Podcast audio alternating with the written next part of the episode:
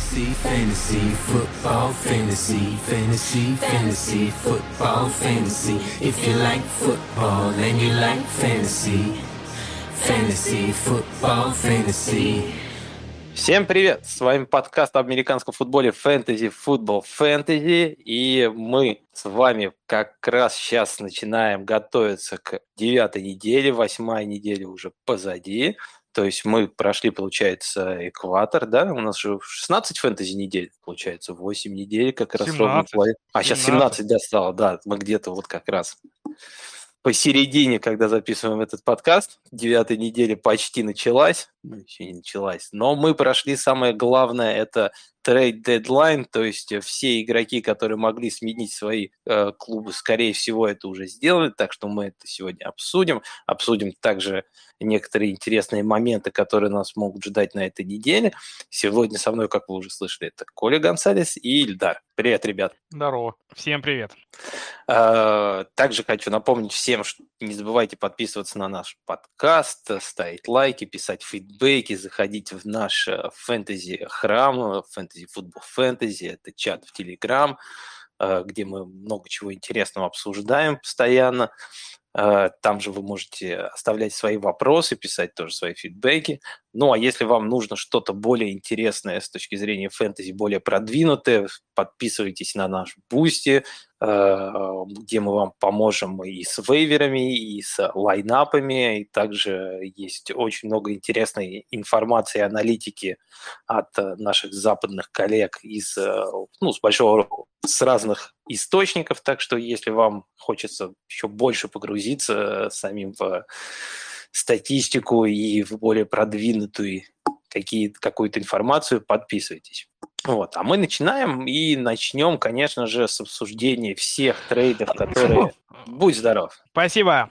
Вот. Я и... хотел нажать на кнопку «Майт», но не успел. Ничего страшного. Как раз, давай тогда, если ты не успел на нее нажать, как раз будешь первым, кому я задал свой вопрос в обсуждении наших э, trade ов, которые случились на этой неделе. Коль, что думаешь о переходе Ти Джи Хокинсона в э, Миннесоту? Это усиление Миннесоты, и с точки зрения фэнтези э, Хокинсон что-то изменится его? Ну, смотри, я не думаю, что в рамках одногодки что-то принципиально изменится. Хокинсон, как был достаточно волатильный игрок с upside ом на одной неделе, когда он может набрать 30 очков, так легко он может набрать э, 0. Поэтому я думаю, что это low tight end 1. В целом Миннесоте tight end очень нужен, потому как они э, пытались э, встроить свою игру Ирва Смита, который, к сожалению, вот по здоровью никак не может выйти на свой проектный уровень. Э, мне кажется, что такой игрок, особенно в red zone е, им нужен. Я думаю, что больше всех пострадает от этого Тилен у которого был небольшой объем, который за счет тачдаунов показывал хоть какую-то продуктивность. В целом эту работу у него может отнять Хокинсон. И не ожидаю от Хокинсона в этом году, повторюсь, цифр тайтенд 5. То есть это будет где-то там 9-10 тайтенд по итогам, но, опять же, с учетом того, что хороших тайтендов немного, определенно апсайт у него имеется. Ну, в принципе, согласен. Я, я с тобой согласен, что, наверное, на Тилина в Миннесоте это больше всего повлияет. А если говорить про Детройт, в Детройте, думаете, что-то изменится? Кто-то, тот же, не знаю, Блок Райт, или как его там имя, забываю все. Митчелл. Брук. Джеймс Митчелл. Джеймс Слушай, Митчелл. я дум, думаю, что да, изменится только то, что больше будет таргетов. Еще больше таргетов будет у ресиверов, еще больше таргетов будет у раннеров, вот в этих тайтендов, которые есть в Детройте я не очень верю. Брок Райт, он сломанный не тренировался прошлую неделю. Тайтенд, я же даже забыл его фамилию, ты ее назвал, новичок этого года. Прошлый сезон в студентах фактически полностью пропустил из-за травм крестообразных связок. Сейчас только вернулся, вкатывается. Ну, явно это не тот человек, которого будет сходу получать 9-10 таргетов э, еженедельно. Я думаю, что просто чуть больше передач будет в сторону всех остальных игроков позиций. Интересно, кого? Потому что, мне кажется, там кроме того же Амон Ра, который, по-моему, последние несколько недель провел вот, ну, после этого возвращения не самые такие сильные. Я думаю, остальных-то там а, они не Слушай, очень ну, все равно ревайв. Нет, почему Гоф, Гоф много бросает, достаточно волатильное нападение. все остальные Хрес тоже э, что-то набирают, и Рейнольдс, э, и кто там еще есть у них тоже что-то. А, ну, то есть, условно... Реймонд и Рейнольдс. Рейнольдс и Реймонд, по-моему. Да, да. Кстати, на каких-то неделях Реймонд был вполне стартабельным. То есть сейчас у нас, получается, Чарк сломанный играть не будет достаточно большое время. Я даже не уверен, что, мне кажется, в этом году на поле выйдет. Но все остальные прибавят по 2-3 таргета э, за игру и я думаю, что больше всех этому обмену должны радоваться все-таки владельцы Амондра. Ну и, возможно, еще Джеймисон Уильямс э, выйдет там в течение двух недель, месяца, там, конец, по крайней мере. Вильямса я тоже не верю, потому что я его в паре одногодок подбирал в надежде на то, что вот он после боевика у них выйдет. Но, опять Ты же, Кэмпбелл, тренер... Что? Ты поэтому в него не веришь, что ты ему подобрал? Нет, я, я его подобрал две недели назад, а. как раз на новостях, что он вроде как тренируется, но потом же Кэмпбелл вышел и сказал, что ему нужен минимум месяц для того, чтобы хотя бы начать тренироваться. То есть он ага. в, конце, в конце ноября только теоретически, э, ну, то есть появится на тренировках, можно будет про что-то говорить. Я уверен, что к этому времени Детройт будет еще четыре поражения получит, и совсем какого-то смысла его выпускать нет. Ну, да нет, так как... просто посмотреть, может быть, чтобы он вкатился на самом деле. Ну, слушай, для этого мы же говорим про фэнтези продакшн. Даже если они захотят его посмотреть, вряд ли они его будут сразу сильно грузить.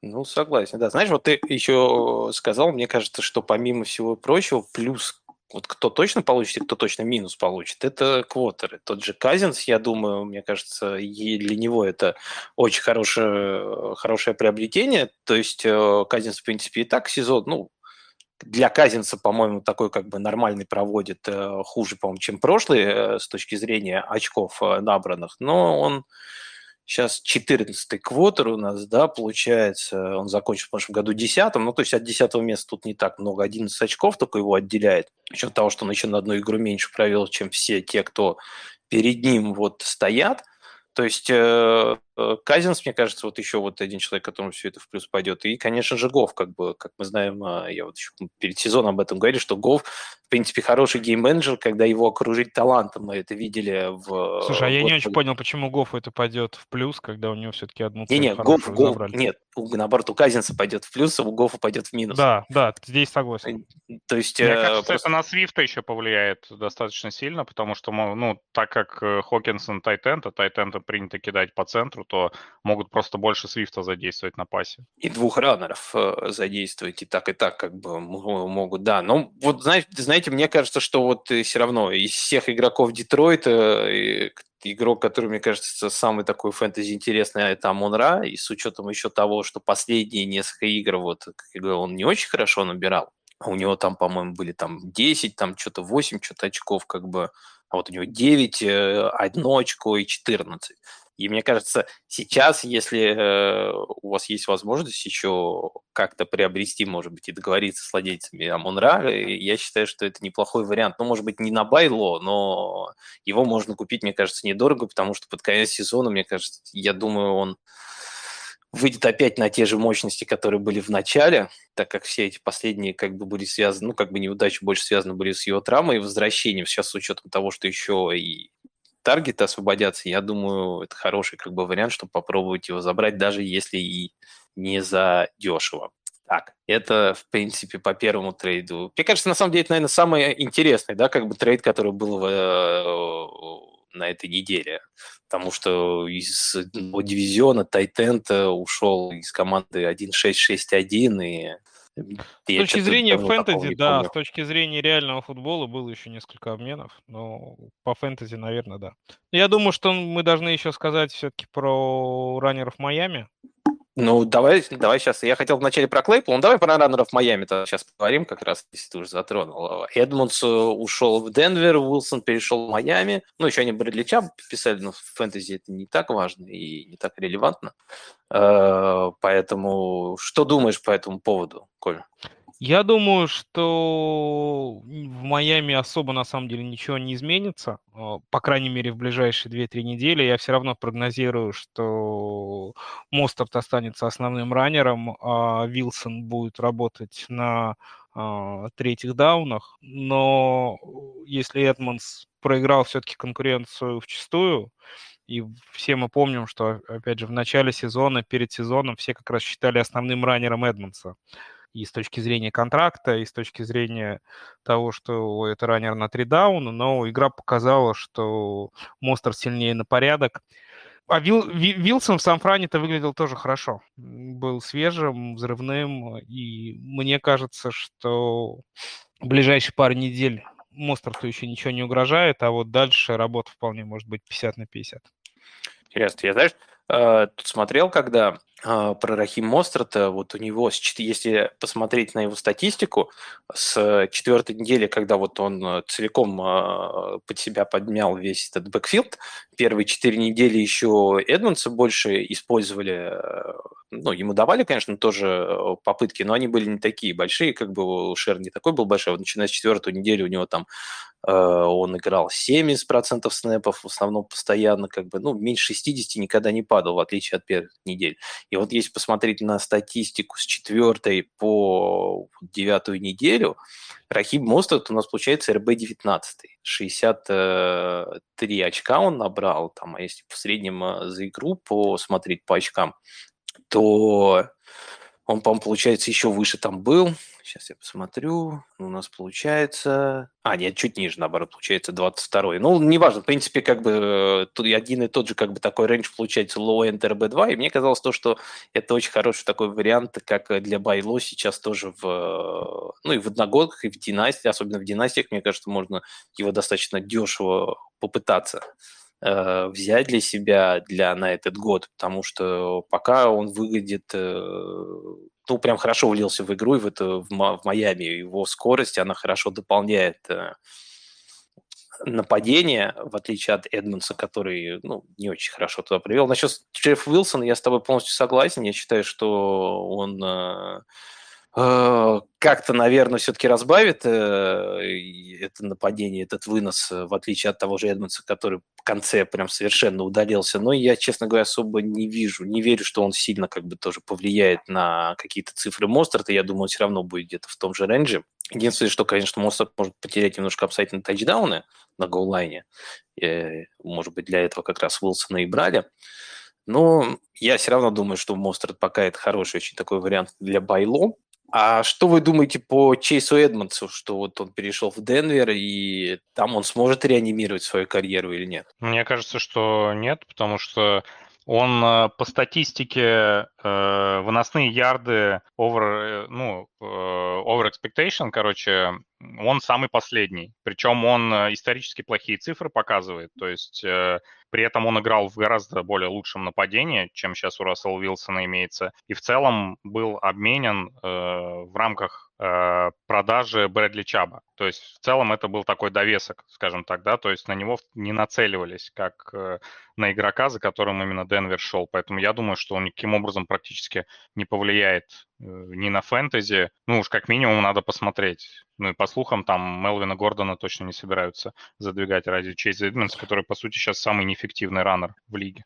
Там, на самом деле, в Денвере комитет, там еще и Латавиус Мюррей неожиданно ожил, и достаточно неплохую игру показывает. Я думаю, что всех династийных владельцев Эдмонса, которые не продали его перед сезоном на хайпе про то, что он будет стартовым раннером в Майами, должны кусать локти, потому что я думаю, что в целом для фэнтези этот игрок уже закончился и никогда не вернется печально. Но да, согласен, это, в принципе, я думаю, правильно, как еще Ильдар сказал, что был довесок такой, э, потому что Майк Бун у них еще травмировался и неизвестно, когда вернется. Им Нет, Майк будет... Бун уехал в АР, еще 4 недели точно пропустит. Ну, как минимум, может быть, даже и больше ну, там. Комитет я... из трех раннеров в одном из самых неэффективных нападений да. в лиге, ну... Уже как бы говорит о том, что от этих игроков лучше держаться подальше. Так что особенно в одногодке, если мы смотрим, потому что в династии еще там может что-то изменится, э, то в одногодках ни Эдмондс, ни... Ну, я думаю, на самом деле, кстати, ну, Гордон-то еще с Мюрреем и будет иметь какой-то свой upside тачдауна, как такие RB-3, э, которые, ну, такие boom or bust, да и то, мне кажется, сейчас в последнее время с учетом тех новостей, что были про Гордона, Мюррей неожиданно так с улицы почти стал там, наверное, чуть ли не самым интересным в фэнтези вариантом сейчас, особенно для боевиков, когда у вас есть проблемы, это игрок, которого там можно поднять. Э, на одну неделю там или взять кого-нибудь там, обменять за достаточно недорого, если вам нужен раннер. Поэтому, ну, Денвер на этой неделе на боевике, так что мы об этом еще узнаем, а Бэтмен Сити только на следующей неделе, а вот Чейз Клейпл уже переехал из Питтсбурга в Чикаго за второй раунд. Его отдали э, к Джастину Филдзу, у него наконец-то... Саша, у нас срочные опция. новости. Срочные новости. Ильдару это тоже будет интересно. Рашот Бейтман в АР до конца сезона. Ну, ну что, интересная новость. Э, ну, мы давай, давай. У меня, у меня Бей, Бейтман во всех одногодках вообще в этом Ох, да. Ну, давай, ладно, к Бейтману вернемся чуть попозже. У меня как раз была заготовлена про него тоже как бы новость. Как раз хотели обсудить Балтимор, кого из этой команды э, можно поставить на эту неделю будет. Как раз э, это и обсудим тогда. Давайте Бейтмана ставить не надо. Ну, Бейтман, да. Бейтмана уже все с Эндрюсом поставили на прошлой неделе, и я думаю, тоже кусали локти. Хотя не всем это не, не на всех это сказалось. Я из-за этого проиграл. Да, да, мне казалось, что ты его, по-моему, поставил в дранке, и в итоге все равно меня вынес. В дранке там... я выиграл, в другой лиге, да, я выбирал между Бейтманом и Рондалом Муром. Ух. И выбор был, как вы понимаете, неверный. Я, честно говоря, знаете, что удивился? Мне казалось, что даже э, понимая то, что Бейтман, допустим, пропустит там две недели, в целом Рейвен смогли э, попытаться поменять его сейчас на какого-то ресивера, условного Элайджа Мура. То есть и я ожидал такой трейд, я не понимаю, почему он не был осуществлен. Я думаю, что это просто не фэнтези. Ну, в реальности такие трейды не, не делаются. Ну, а почему нет у тебя ну, то есть просто потому, что он не, просто потому, что он не пройдет, например, э, медкомиссию и все, травмы. Так, ну, Джетс все равно терять нечего. У них Элайджа не хочет с ними играть. Какая им разница? И понимать надо, что Рашот все равно более талантливый игрок. Чем Элайджа Мур? Да, да, чем Элайджа Мур. Ну, не знаю. Не знаю, я просто, честно говоря, тоже не, не вижу такого смысла в этом trade е. Мне кажется, trade ради trade а, команды такие в НФЛ вряд ли будут делать. Ну, не знаю, мне, мне кажется, спорно. Но Элайджа Мур, кстати, в, в Балтиморе посмотрелся, мне кажется, интересно. Ну, точно уж лучше, чем в Джетс, потому что в Джетс мы его совсем не видел.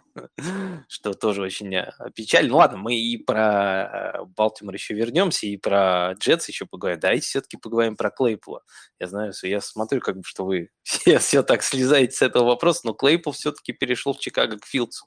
И э, как вы думаете, Клейпулу как-то его, его цена в фэнтези и значение, оно увеличится с этого, или все-таки мы точно так же будем говорить про кого-то там VR4, VR5 с, э, с каким-то апсайдом, там, если вдруг что-то пойдет. И... Да нет, но в любом случае его ценность, э, ценность-то его, скорее всего, вырастет, потому что он переходит из нападения, где он был, скорее всего, там, ну, э, миксе, там, вторым-третьим ресивером, непонятным статусом, да, в нападение, где он, по сути, может быть первым ресивером, потому что он достаточно талантливый, атлетически одарен, у него за плечами уже есть багаж с 24 годам, 2000 ярдов, 12 э, тачдаунов и так далее за 2,5 сезона. Тут, мне кажется, больше интересно было то, что многие считают э, вообще трейд для Чикаго странным, потому что, э, по сути, отдали достаточно высокий пик второго раунда за ресивера, которому осталось полтора года, и при этом, э, ну, Чикаго прогнозируется, наверное, пики в районе 33-35, там, да, и, по сути, можно было в следующем году взять э, более талантливого ресивера с драфта э, на 4 года. То есть вот с этой точки зрения считается странным, но на самом деле, как я дальше почитал просто, Чикаго, во-первых, а, очень сильно ценит э, такой показатель, как атлетизм, раз, а Клейпул это исторически топ-5 вообще по расу за все время ресивер. То есть они, видимо, просто так, он как его переоценивали. По-моему, даже. Да, так как они его очень сильно оценивали, ну да, он высокий, и у него высокая скорость, э, за счет этого у него этот показатель э, тоже высокий. Вот, и второй момент, я так понимаю, что Гринбей хотел отдать за него второй раунд, и чтобы перебить, скажем так, э, эту цену, им пришлось отдавать именно свой второй раунд, а не второй раунд Балтимора, который они получили за Рок Уана Смит. Поэтому, собственно, такая цена получилась. Вот, а в целом, и, а, ну еще для Чикаго мне странным показалось, потому что, ну, они же уже ни за что не борются. Джастин Филдс, по сути, уже неплохо играет с теми ресиверами, какие есть. Уже понятно, что с ним спокойно можно входить в следующий сезон, улучшая там онлайн, улучшая ресиверов. А, но, э, скажем так, что еще говорит в пользу этого трейда, что рынок FA э, и рынок и драфта да, в следующем году на ресиверов считается не самым хорошим. FA там вообще выходят э, совсем унылые ресиверы, а с драфта есть ну, там да, да. топовые хорошие, а дальше просто ну, абсолютно некого брать. Поэтому, может быть, Чикаго посчитали, что сейчас вот у них есть Дарнелл Муни, они добавили огромного слота Джейза Клейпула и условно возьмут в следующем году там в первом раунде какого-нибудь Нжигбу или Куте, и вот у них будет уже три топовых реса. Ну да, я вот тоже хотел тебе добавить то, что говоря про драфт, э, пока что я из того, что читал, эксперты говорят, что на ресиверов э, будет следующий, ну, следующий драфт не очень как бы хорошим, поэтому может быть, и в этом был как бы смысл. Но я не совсем согласен с тем, что, как ты говоришь, э, Чикаго уже все, ни на что как бы не влияет, и не могут в этом году ни на что э, претендовать, так у них сейчас 3-5, как у Гринбея и Роджерса, про которых еще тоже говорил как про каких-то контендеров. Ну, там типа Миннесоты нет, да? В принципе, в дивизионе у них. Не, ну дивизион ты понятно за Миннесотой будет, но я имею в виду Wildcard, почему как бы ему не попасть? Тут Тампа с Том Брэди сейчас тоже 3-5. Там как бы такое, как бы за плей-офф они, если пойдет... Да нет, ну смотри, тут просто логика еще в том, что они продали Раквана Смита, продали э, Роберта Куина, и по сути, свою защиту еще более сильно ослабили. Я не уверен, что у них в целом была цель именно усилиться, то есть с учетом вот этих трейдов защиты. Ну, здесь согласен, да. Ну, согласен, наверное, здесь правда было больше смысл посмотреть на это нападение, как Филдс будет выглядеть с э, более интересным ресивером, потому что сейчас, как я понимаю, у них в депчарте Данте, Данте Петис э, второй рез считается, и теперь как бы он будет третьим, Клейпол... Ну, там еще есть этот... Кривис брат Амон Амонара. На самом деле не согласен я с Эльдаром, что э, для Клейпула это плюс с фэнтези точки зрения. Про реальный футбол опять же сейчас не будем. Просто потому что сколько таргетов у ресиверов Чикаго в этом сезоне. То есть я думаю, что просто то, что он станет в R2, а не в R3, эта вся плюсовая разница компенсируется тем, что он будет в половину меньше таргетов получать и выйдет плюс на минус. То есть никакого апсайда от Клейпула я, опять же, не ожидаю. То есть это какой-то такой будет в R3 прям в самом лучшем случае. Может быть, конечно, какие-то игры там с э, Клюковой с двумя, с тремя тачдаунами у него случатся, но на самом деле я в это не верю, просто потому что нападение Чикаго, ну, оно даже не то, что оно унылое, оно не перестало быть унылым, кстати. Филдс действительно лучше выглядит. Между прочим, за последние три недели это квотербек 2 оверолл. Но пассового объема там нет, и каких-то там много тачдаунов тоже не ожидаю. Поэтому мне кажется, что в этом году владельцы Клейпула, ну, какого-то ощутимого апсайда не получат. Вот если бы он ушел в Гринбей, вот это был бы супер интересный вариант, опять же, с точки зрения фэнтези. Ну, здесь согласен. В принципе, и я думаю, правда, что он ушел из еще более унылого нападения, даже есть с точки зрения. Ну, хотя с Пикетом, по крайней мере, начали бросать чуть больше, чем э, при, ну, Филдс как бы только последние несколько игр так бросает. Пикет прям почти во всех играх много бросал. Тут еще ему в Питтсбурге давали самому бросать даже. Он тачдаун он бросил на Дерека вот в, в прошлой игре. Но, но, в общем, я считаю, что он из одного тоже унылого нападения уехал в другое. Точно. Ну, мне даже, я бы сказал, Чикаго чуть получше нападение, наверное, сейчас, чем у Питтсбурга. Но больше, чем в R3-4, я тоже согласен, я бы его сейчас э, Клейполу бы не оценил. Вот Филдс, мне кажется, с учетом того, как он э, и, правильно Коля сказал, тоже последние несколько недель он э, и как начал бросать более-менее э, точно, и э, ногами начал набирать все нападение, как-то лучше, мне кажется, выстрелился. Я, если по статистике, то у него в начале сезона был там гигантский процент скрэмбл рейт, то есть как бы он очень много скрэмбл, там в районе 20%. Сейчас, по-моему, это упало где-то там до 12%, но при этом его э, э, дизайн Russian Attempts выросли тоже где-то на такое же приблизительно количество, то есть игру более-менее под него подстроили, начали как бы делать больше таких уже осознанных выносов, чем он сам как бы думает, куда бежать. Это, конечно, большой плюс э, тренерскому штабу, то есть они хорошо достаточно видит и понимает, с чем имеет дело. И вот для Филдса, я думаю, это будет, конечно, апгрейд. А в плане Питтсбурга я не думаю, что сильно что-то изменится. Может быть, Пикинс наконец получит хоть какой-то там upside там на, для, ну, для flex-позиции. Пикинса я тоже в одной лиге на прошлой неделе поставил за bye week ов. Тоже уверен, в. Да, да, да. Но это не помешало, правда, мне выиграть. А мне, по-моему, помешало как раз Пикинс там выиграть. Но, правда, у меня там особо ставить было некого, что все остальные, кто были на лавке, либо травмированы, либо на bye week е были, поэтому... Э, ну, я видел там такую стату, что Пикет какой-то исторически, по-моему, худший квотербек сейчас вот именно по лиге, там то ли из чистого конверта, то ли вообще, в принципе, в целом. По-моему, но он ужасен, да, вот так по статистике. Ну, статистика у него не очень хорошая, особенно, как ты правильно говоришь, из конверта, как бы вот он еще, а, когда выбегает, у него там цифры не такие большие, не такие плохие. То есть э, вот он продлевать плей, если конверт не держит, может, а вот именно с точностью. Ну, там на самом деле много вопросов, я считаю, что даже больше у меня не к пикету, а больше к сам, самому нападению, что в отличие, говорю, вот, а У меня еще и к линии ваши большие вопросики. Ну, кстати, я, и, ну, знаешь, и мне наоборот, я сказал, что линия меня даже больше радует в этом году, чем как бы огорчает по сравнению с прошлым и ожидания, которые у меня были на этот год. То, то есть, как бы я думал, это будет там 30-31 где-то линия, один из самых худших. Я вот смотрел по многим показателям даже, ну и чисто визуально. Видно, некоторые игры линия неплохо держит. Там проблемы больше в самих раннерах, э, в самих плеях каких-то непонятных почему-то. Я вот на самом деле линию, ну, понимаешь, еще линия сама состоит там в основном из андрафтов или там из третьих, четвертых раундов как бы игроков в основном. Что-то от этого ждать сильно, мне кажется, и не стоит.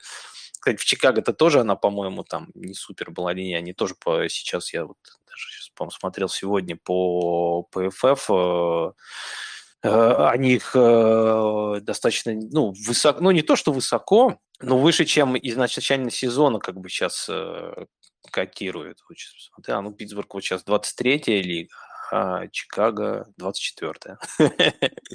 ну, на прошлой неделе, кстати, Питтсбург, это сейчас они упали, они были, мы были еще выше, как бы. Так что не знаю, я, я считаю, что в Питтсбурге ничего не изменится, а вот Филдс, мне кажется, для него вот это как раз хороший upside, э, точнее, плюсик такой будет э, в появлении Клейпула, и вот если как раз сейчас, как мы видим, есть небольшие, ну, небольшие, а достаточно приличные расслоения между квотерами у нас, э, есть явный топ-5, и все остальные, которые приблизительно набирают одинаково, то вот Филдс под конец сезона, э, он может быть вот этим еще и шестым игроком, который будет в этой группе, который будет э, постоянно вам иметь хороший пол и иметь еще очень хороший upside, э, чтобы затащить лиги. Поэтому если вы там еще стримите, например, квотеров там по типу, не знаю, Лоуренс, там кого еще можно, там Стаффорд даже, если кто-то еще его ставит, там, э, ну, вот такого рода как бы квотеров, то я думаю, если у вас есть на FA еще Джастин Филдс, то его лучше поднять, я считаю, что вот лучше с ним уж пытать, пытать счастье своей, чем вот там, не знаю, Джимми Гарополо, там такого плана игроки. Ох, вот. Э, согласны, да? Я, я по умолчанию, я как понимаю, все согласны. Все правильно говоришь, просто я уверен, что Филдс уже давно ни на каком вейвере нет. Он ну, круто слушай, ну вот сегодня вот даже в чате у нас в ФФ э, кто-то, я забыл, скидывал, э, говорил, что у него есть проблемы с квотерами, скидывал картинку, кого ему подбирать, и там был Филдс как раз. Хотя человек там, по-моему, спрашивал еще про других игроков, там про Мариоту или про Лоуренс, как бы я, честно говоря, не очень понимаю, как... Ну, как, когда есть Филдс, как бы на FA, мне кажется, это прям э, четко должно как бы у вас быть, то, что его надо поднимать и уж точно ставить. Если там для боевика, не для боевика, это уже не важно. Как бы, э, если вы стримите квотеров, то лучше, мне кажется, вот сейчас вот опции, чем Филдс, ее нету и не будет каждую неделю. Ладно, давайте тогда с этим мы разобрались, э, поговорим еще о двух э, трейдах. Один это Хайнц, который перешел в Баффало. Баффало искала давно себе раннера, особенно ловящего раннера. Мы помним, перед сезоном были слухи про то, что они хотят подписать э, Джиди Макисика. И Эдмонса они хотели еще подписать до этого. И Эдмонса, да. Вот они хотели как раз именно такого ловящего э, раннера, который им э, ну, может добавить еще одну опцию на пасе и может еще и выносить. Поэтому они вот взяли за пятый раунд, они отдали Зака Мосса Индианаполису и еще отдали пятый раунд – Э, взамен на, на Хим Хайнца. Мне кажется, Хайнц это интересный вариант сейчас будет для Баффало. Ну, любой, мне кажется, сейчас человек, который который попадает, может попасть в ростер и э, в Баффало, и кто может иметь там а, определенную роль, он всегда будет интересен, потому что это одно из самых пасовых нападений, это одно из самых э, таких набирающих нападений очков. То есть тут у Хайнца будет, э, мне кажется, вопрос еще больше, как бы сможет ли он быть лучше, чем вот э, Дэвид Синглтери, который ну, мне кажется, что я бы не сказал, что он прям плохой сезон проводит. У него было пару неплохих игр, но в общем, э, мне кажется, Сингл Терри как был, как вот был каким раннером, таким остался. От него прям много ждать не стоит. То, что мы видели именно конец прошлого сезона, вот у него наконец-то появился такой консистенции, то есть он более постоянно как бы начал э, набирать очки. Сейчас мы видим, что опять все вернулось, э, как было раньше. И мне кажется, Хайнс сможет там себе роль определенную выбить и уж обойти Сингл Терри. Плюс, мне кажется, кажется, еще Баффало сильно надеялась на Маккензи, у них много же было розовых всяких свипов, всяких скринов под него а, построено, которые как мне кажется, не очень хорошо в итоге эта идея сработала. Да и на Джеймса Кука они надеялись, видимо, и не пошло. И то, что ну, они так Джеймс именно... Кук это в длинную, мне кажется, я не думаю, что они прям надеялись, что они прям, знаешь, с этого года прям он обязательно, как бы, да, хорошо, если он сразу с первого года как бы пойдет у него, но его брали не так уж прям высоко, по-моему, если я не ошибаюсь. В смысле, второй раунд. Разве не третий? Второй для раннера это вообще неплохо. Ну, хотя, да, второй, да, согласен, это достаточно высоковато. Ну, опять же, мне кажется, на этом драфте, помимо Брис Холла, как бы остальные-то все были похуже, поэтому я, в принципе, не удивлен, что Джеймс Кук прям ему еще потребуется время, чтобы как-то развиться. А вот э, что вы думаете, Хайнс, это вот прям реальный плюсик для него? Это сейчас вот, можно сказать, такой РБ-3, если как бы присмотреться к нему, и вдруг у него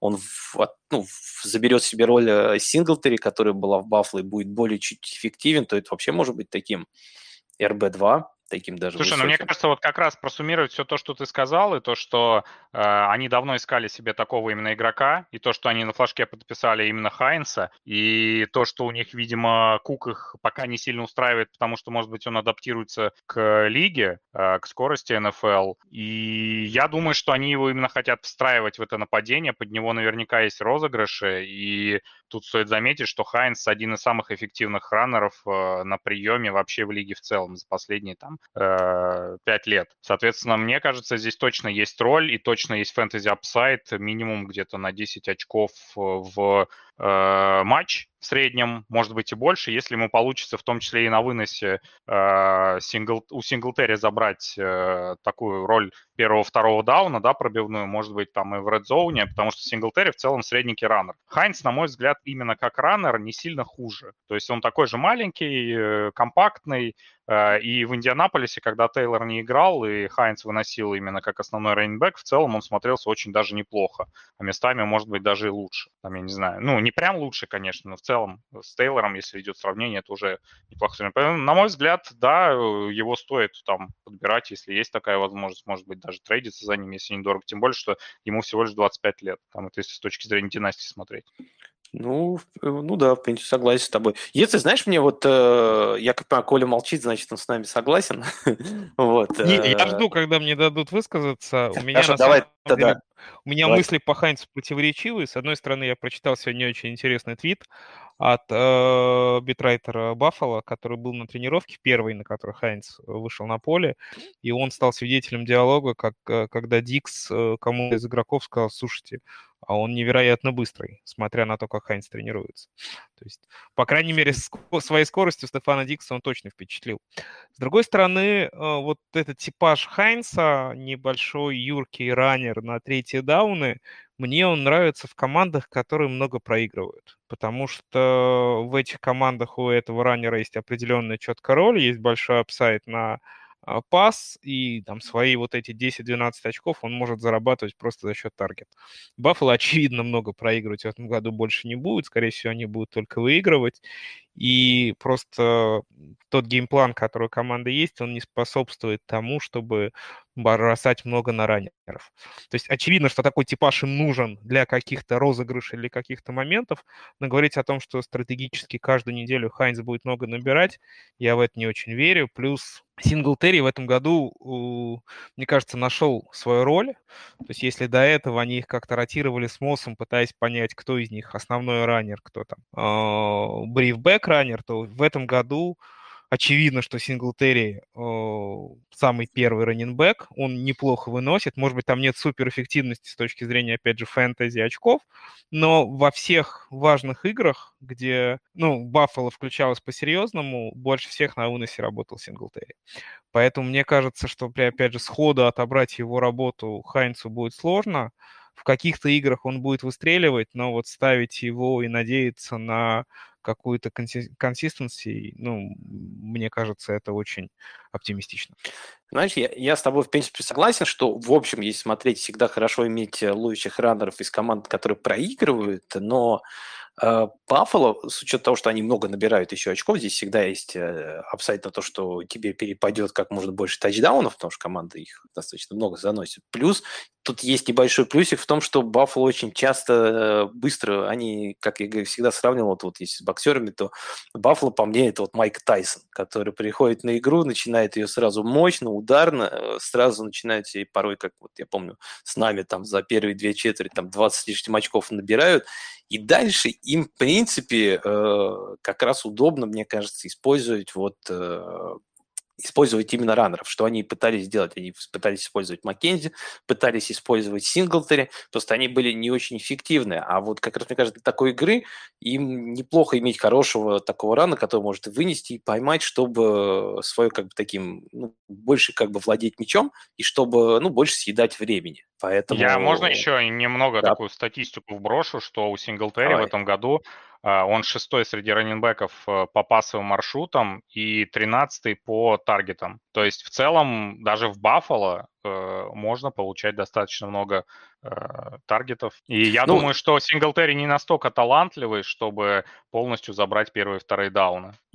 Ну, я думаю, что если бы он был таким талантливым, то они как бы э, не искали бы постоянно ему замены, то на драфте, то на рынке свободных агентов. И знаете, единственное, что удивляет в ситуации с Баффлом, ну, может, конечно, мы не знаем еще много чего, как бы это все-таки только, я только слухи про это слышал, но меня поражает, что э, они за пятый из Акмоса взяли Хайнса, хоть мне он тоже нравится, но, как я слышал, что Кливленд был готов за четвертый раунд отдать э, Карима Ханта. То есть получается, что они, ну, выбирая между Хайнцем и Хантом, подумали, что, блин, ну четвертый это, видимо, слишком много, отдадим лучше пятый э, и получится. Просто, ну, не знаю, для меня это... денег надо давать. Э, у Ханта не сразу, со следующего года. Ну а да, ну, ну ты, получается, через просто год, тратишь. Ну и ладно, у тебя сам, мне кажется, для Баффала, которые в этом году являются одним из главных претендентов на на победу в Суперболе. И мы видели пример того же э, Рэмс в прошлом году, которые пошли all которые взяли под конец, все накупили там Вон Миллера и э, Адела, которые сразу как бы... Э, ну, не скажу, что, конечно, они прям ключевой как бы такой как бы вклад внесли в победу команды, но все равно руку свою приложили. И мне вот, знаешь, вот здесь немножко непонятно, когда ты как бы идешь за, за чемпионством и решаешь как бы, что не, я лучше чуть-чуть здесь сделаю подешевле. Причем я говорю, мне кажется, четвертый, пятый раунд для таких команд, ну что там, Баффало, конец четвертого, конец пятого раунда, я не думаю, что они на этом драфте смогут там взять игрока, который на следующий, да не даже не на следующий, а может даже на следующие три года сможет вообще в их ростер попасть. То есть там такой топовый достаточно ростер, что я не думаю, что игроки из этих раундов смогут быть релевантными. Особенно уж в первые года, когда у них, я считаю, что ну вот сейчас как бы их самое такое время, где они должны пытаться постоянно максимизировать э, э, свой ростер и свои возможности для побед. Мне вот это немножко удивило, что все-таки, ну, но это, опять же, это по слухам, может быть, это так говорят, что Кливен готов был за четвертый его отдать. На самом деле просил там, может, второй, третий. Но даже если так, второй, может... третий, на самом деле, я бы и второй, Смотри, третий, конечно, это, получается, в плюс Хайнсу говорит, что они решили, что Хайнс тоже достаточно ну вот, зна... с... ну, это мы уже, знаешь, э, подгоняем как бы ответы под вопросы, как бы, да, может быть, и мне просто кажется, что они э, сэкономили, решили придешевить, как бы, есть такая пословица, что скупой платит дважды, поэтому это может быть еще им аугнется, и тот же Хайнс будет не лучше того же Синглтери, они окажутся вот с такими тремя непонятными раннерами. Ну, с другой стороны, как бы они более-менее похожи, как я понимаю, все эти раннеры, их можно зато очень хорошо ротировать, использовать, как бы, то есть, что один, что другой выходит на поле, ты никогда не знаешь, что они будут делать, они могут э, под пас построиться, могут э, вынести, если нужно, так что вот это мне немножко история немножко с Баффало э, показалась странной. А так я с вами, в принципе, согласен. Я считаю, что Хайнс, я думаю, кстати, вряд ли сейчас он уже лежит где-нибудь на вейвере. Я даже скажу, что, что в тех лигах, где играет, там даже Дион Джексона уже нету на вейвере. Так что Хайнса точно нет. А так, мне кажется, Хайнс это хороший как раз тоже может быть э, игрок для байло сейчас, если вам нужны раннеры, какой-нибудь РБ-3, РБ-4, это прям идеально. Ну и давайте тогда последний тогда трейд обсудим немножко вкратце, потому что он больше интересен тем игрокам, которые играют в Династии. Может, на, для одногодок он э, никак не скажется. Это трансфер э, Ридли в Ягуары. Как вы считаете, что сейчас для в династиях можно сделать с Ридли? Это хорошая ситуация для Байло или лучше все-таки это не трогать и подождать все-таки, когда он выйдет на поле? Да за справедливую цену почему бы не купить? Ну, первый раунд, понятно, ты не хочешь за него отдавать, скорее всего. Ну, если ты, у тебя получится за второй раунд, я его изи возьму за второй, если это не контрактная династия.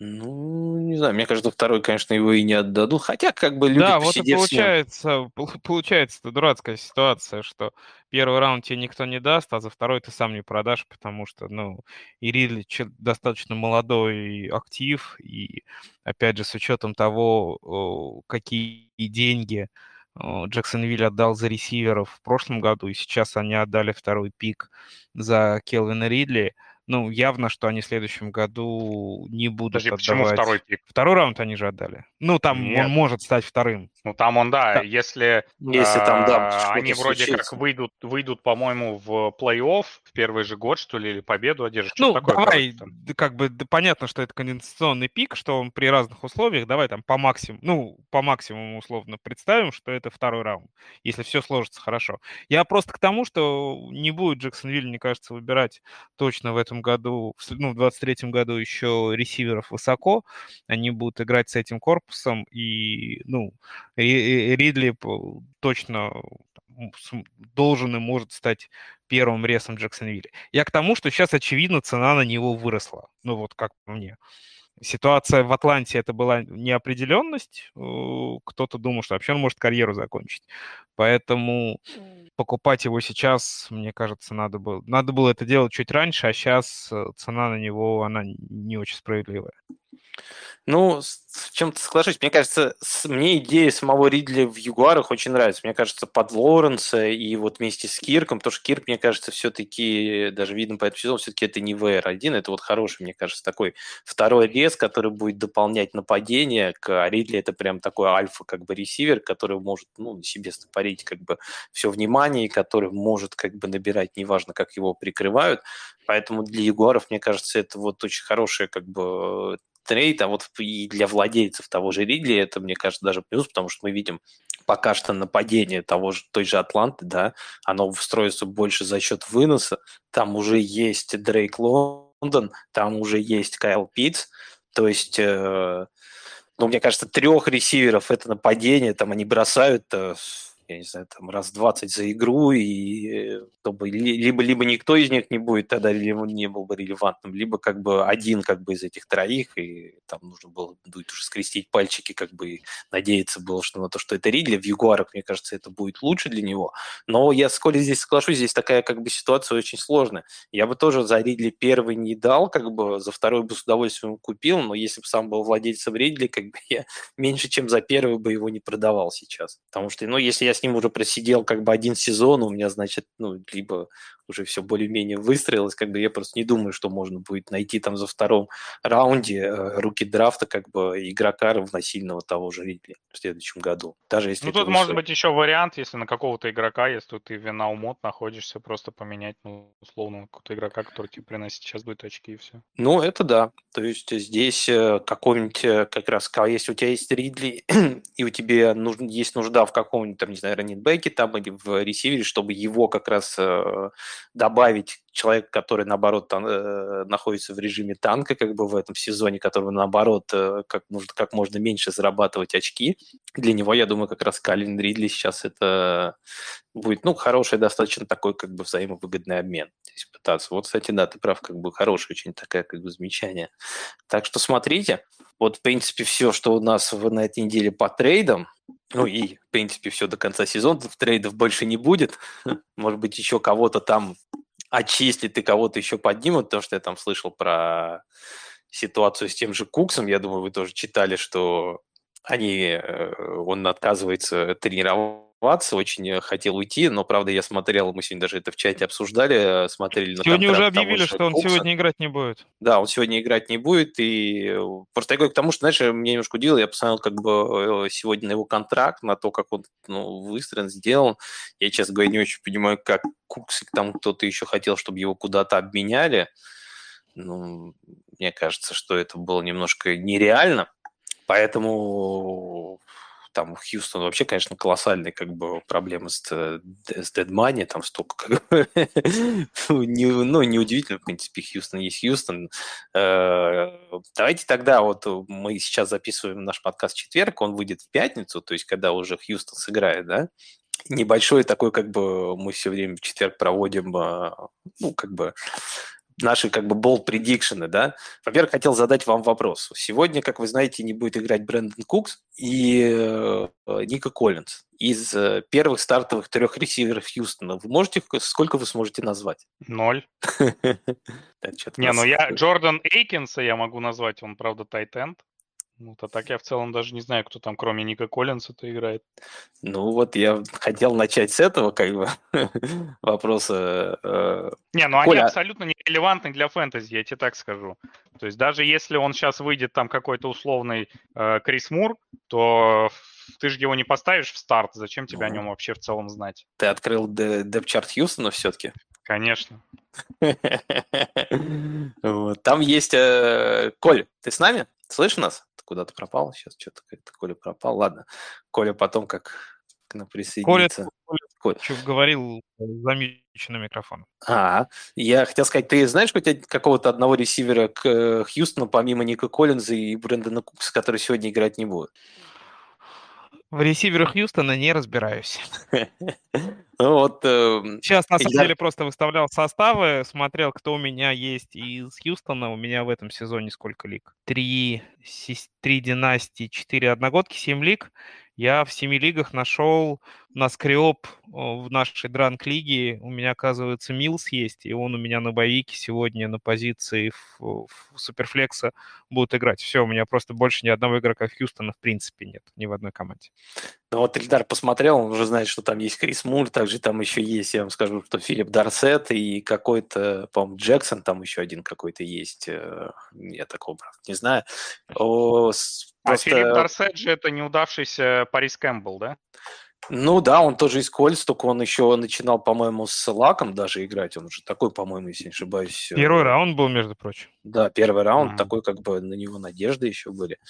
Я просто к чему это говорю? Мы каждый четверг делаем какие-нибудь предикшены на игру обычно, но мне как-то казалось интересным э, сделать на этой неделе немножко другой подход, более фэнтезийный. Как вы думаете, кто из ресиверов э, Хьюстона сегодня в четверговой игре наберет больше всего фэнтези очков? Дэмион Пирс? Ника Коллинз. Ника Коллинз не играет. И не Кукс, а, ни и он не играет. И он не играет. Да, здесь же в этом самая главная фишка. Ну ладно. Крис Мур, я запомнил только это имя. Ты что думаешь, Ильдар? Мур, Дарсет? Да я думаю, Дэмион Пирс больше всех таргетов наберет и будет лучше. Не, мы же говорим про ресиверов. Не, ладно, ресивер. тогда Крис Мур. Ну, тогда я скажу Фирс Дарсет, чтобы... а, да, он, кстати, какое-то время там играл. Слот, да, ресивер, по-моему, если я не ошибаюсь. Ой, я не помню, кого он там играл, но кого-то играл. ну, напомню, что играют они еще с Филадельфией на этой неделе, так что четверговый футбол будет наверное, в кавычках, Я интересный. Я с таким кайфом хотел в пятницу, в выходной день посмотреть интересный футбол. Не, не получится, придется ждать только выходные. Так что ладно, у нас получается дво, вы вдвоем за Криса Мури, я буду тогда за Фила Дарсета, чтобы было интересно, интереснее. Э, на следующей неделе. Честно говоря, неинтересно. Посмотрим, посмотрим. Давайте перейдем тогда к вопросам на этой неделе, которые еще могут, ну, какие у меня возникли, какие, про которые читал достаточно много, и, мне кажется, интересные такие дилемчики на этой неделе есть. Первое, хотел обсудить с вами э, Гаррета Уилсона. Как раз хорошо с нами Ильдар, один из главных почитателей таланта этого игрока. Уилсон на прошлой неделе э, неплохо набрал, Кори Дэвиса не было, его не будет на этой неделе. А, Дензел Мимс, я, кстати, по нему что-то новостей не видел, потому что тоже там а, заменял, заменял он кого, я забыл уже, а, он заменял как раз Элайджа Мура, которого больше, я думаю, мы особо не увидим на поле, но у него тоже там получил травму. И можно ли э, ожидать от Гаррета Уилсона все-таки какого-то прогресса сейчас, с учетом того, что там особо ловить некому, или и с учетом того, что Брис Холл все-таки получил травмы, мне кажется, вот этот весь их концепт, что мы будем как бы защита, вынос, он немножко виды будет изменяться, и что все-таки они будут э, стараться пасовать, и первым таргетом этого нападения точно будет э, Гаррет Уилсон. Играют Но они мне кажется, скажу, что с То, что без Кори Дэвиса Гаррет Вилсон будет первым таргетом нападения, это, наверное, очевидно. Вторым кандидатом, наверное, является все-таки Тайлер Конклин. И твой тезис о том, что с уходом Бриса Холла они, наверное, будут стараться больше э, кидать, тоже скорее верный, чем нет. Но при этом непонятно, пойдет ли им это на пользу, с учетом того, что кидать-то будет Зак Вилсон, а он, как мы видим, э, кидает не очень. Но, кстати, к моему удивлению, я смотрел э, график э, игры из чистого конверта, и Зак Вилсон там в топ-5 квотербеков, то есть видимо, просто ему надо оставаться как-то в конверте, надо, чтобы его просто запретили выбегать. ну, и чтобы конверт, естественно, в таком случае не, не рассыпался. Вот, и тогда, видимо, у них все будет хорошо. То, что какие-то остальные ресиверы, ну, там Брэкстон Беррис же, по-моему, еще, да, слота играет, если я не ошибаюсь. Ну, там есть еще какой-то Джефф Смит у них, по-моему, который раньше в Патриотах, по-моему. Ну, он тоже не, особо много играл. Я просто к ну, тому, да, что, да. возможно, слот еще будет набирать Гаррет Вилсон, а на Элайджу Мура то ли уже принципиально почему-то не смотрят э, Зак Вилсон, потому что там был один момент, когда можно было спокойно кидать на Элайджу, вместо этого он кинул там чуть ли не перехват или ваут, я вот этого точно не помню. Перехват. А, поэтому Элайджу пока точно ставить не стоит, а других кандидатов, мне кажется, в этом нападении пока искать просто фантазийно релевантных не стоит. Просто, знаешь, я видел, что Гаррета Уилсона на прошлой, по-моему, неделе перед прошлой игрой многие уже начали даже сбрасывать. Я видел много лиг, где он был на вейвере. Ну, это зря. Ну, он точно годится как хотя бы пятый, шестой ресивер на скамейке, как минимум. Ну, я тоже согласен. Я в тех лигах, где его позбрасывали, я его поднял, потому что мне кажется, что Уилсон все-таки, как ты правильно говоришь, для лавки это неплохой еще кандидат, потому что, ну, не так много таких ресиверов, которые, да, от недели к неделе, может быть, будут такими э, не очень, э, ну, будут волатильными, но при этом у него есть upside. Все-таки молодой, э, талантливый рес, которого особо нет сейчас конкуренции, я считаю, и но знаешь, ставить состав, конечно, тяжело. Джетс же сейчас все-таки contender. Э, вот мне кажется, что еще там одна э, игра, там максимум две с э, таким большим количеством перехватов и плохим принятием решений на поле от Вилсона, и, наверное, уже все-таки вернуться к Флака. Хотя странно, они сейчас Майка Вайта почему-то там пытаются э, держать в качестве запасного квотербека, и именно он Флака даже не раздевали на игру с Патриотами, да. причем никакой информации о травме не было. Да, не да. знаю. Я вот, кстати, в одной лиге, у меня просто все Лига Династии, у меня там я нахожусь в режиме зарабатывания себе первого пика, и у меня нет квотербеков от слова вообще, у меня есть там один квотербек, он на bye week е, и просто мне система не давала поставить состав, потому что нет квотер. Я поднял, кстати, Вайта и воткнул его, просто для того, чтобы можно было основной состав забить. А по Вилсону я вообще не очень понимаю, ну, come on, у человека было 6, 6 приемов, 115 ярдов, очевидная первая пасовая цель, талантливый, очень талантливый ресивер, который уже и фэнтези-эффективность прямо с первого сезона показывал. Ну, я не знаю, мне кажется, уж на флексе он у всех должен играть на этой неделе. Ну, либо у вас, я не знаю, какой состав, где Гаррет Вилсон при том количестве боиков, которые я сейчас не проходит состав, значит, у вас, ну, невероятно сильная команда. Ну, вы считаете, что все-таки для флекса это, вот, ну, Коля говорит, что для флекса это нормальная сейчас опция. Ты, Бальдар, его ставил на, на флекс сейчас? Или все-таки считаешь, Я бы его и на VR3 ставил. Тут все а, относительно, смотря в какую команду, но в целом я бы, наверное, в большинстве команд его ставил. И на VR3, и на Flex 4. Ясно. Ну, мне кажется, для VR3 все-таки высоковат, но для Flex я тоже VR, VR4, мне кажется, вот он, э, вот его такая позиция, бум баст, которых, если э, ресивер, который, если вот, ну, команда Jets э, игра не идет, им нужно отыгрываться и нужно пасовать, то все, скорее всего, будет как раз идти через Уилсона. А то, что они идут так 5-3, мне кажется, сейчас с учетом еще травмы того же Холла, как бы я думаю, что с учетом, говорю, на этой неделе они еще играют против Баффала. То есть ну, я Сань, не... маленькая ремарка. Я думаю, Джетс это не лучшая команда, которой лучше отыгрываться, потому что тогда Зак Вилсон начинает свои вот эти вот супергеройские качества проявлять, и это как-то очень в целом вредит вообще всему нападению. Не, ну с одной стороны, да, но, понимаешь, если они будут отыгрываться, то они на ресиверов будут меньше пасовать, они будут все стараться больше по земле э, таскать. Них есть три раннера, там Робинсон, Картер и Тай Джонсон, поэтому, мне кажется... Не, ну мы же понимаем, я... что это так не работаем. В любом случае 60 на 40 все играют, там 55 на 45, грубо говоря. Ну, по-разному. Не, иногда бывает, иногда бывает, вот прошлой неделе те же Титаны, они же вообще там, а, у них, я не помню, сколько, чуть ли не 40 попыток выноса, по-моему, было, там 30 30 было. Ну, ты сравнил Титанов с Маликом Виллисом, который у тебя на квотербеке стоит, ну, и Дереком Хенри, и выбор. Ну, не, ну, я говорю, как, понимаешь, как я думаю, что Джетс как-то по этому же принципу и пытались э, построить свою команду, потому что, я не знаю, я, конечно, Малик посмотрел, мне не очень понравился, но я бы не сказал, что он был хуже, чем Зак Уилсон. Э, в Джетс, даже в тех матчах, которые они побеждали, потому что человек даже порой не может нормально э, выбросить мячик, даже когда это ну, просто кидаешь в аут и все, он чуть ли не перехваты там может бросить, да, даже в таких случаях, поэтому не знаю, мне как-то просто Залк Уилсон немножко, конечно, опасаюсь его, поэтому для меня ВРТ и для Уилсона немного это такой перебор, но при этом игру, как бы, это игрок, я согласен с Колей, еще сейчас неделя таких достаточно жестких боевиков, что если, правда, как бы у вас есть, конечно, лучшие там опции по типу, я не знаю, там, Рондал Мура того же подняли, да, или... Ну, кстати, есть брать Рондал Мур, Терренс Маршалл, которого на этой неделе можно было поднять. Вы бы их ставили выше Гаррета Уилсона на этой неделе или нет? Сто процентов Рондала Мура, наверное, нет, хотя он близок к этому. А второй кто я прослушал?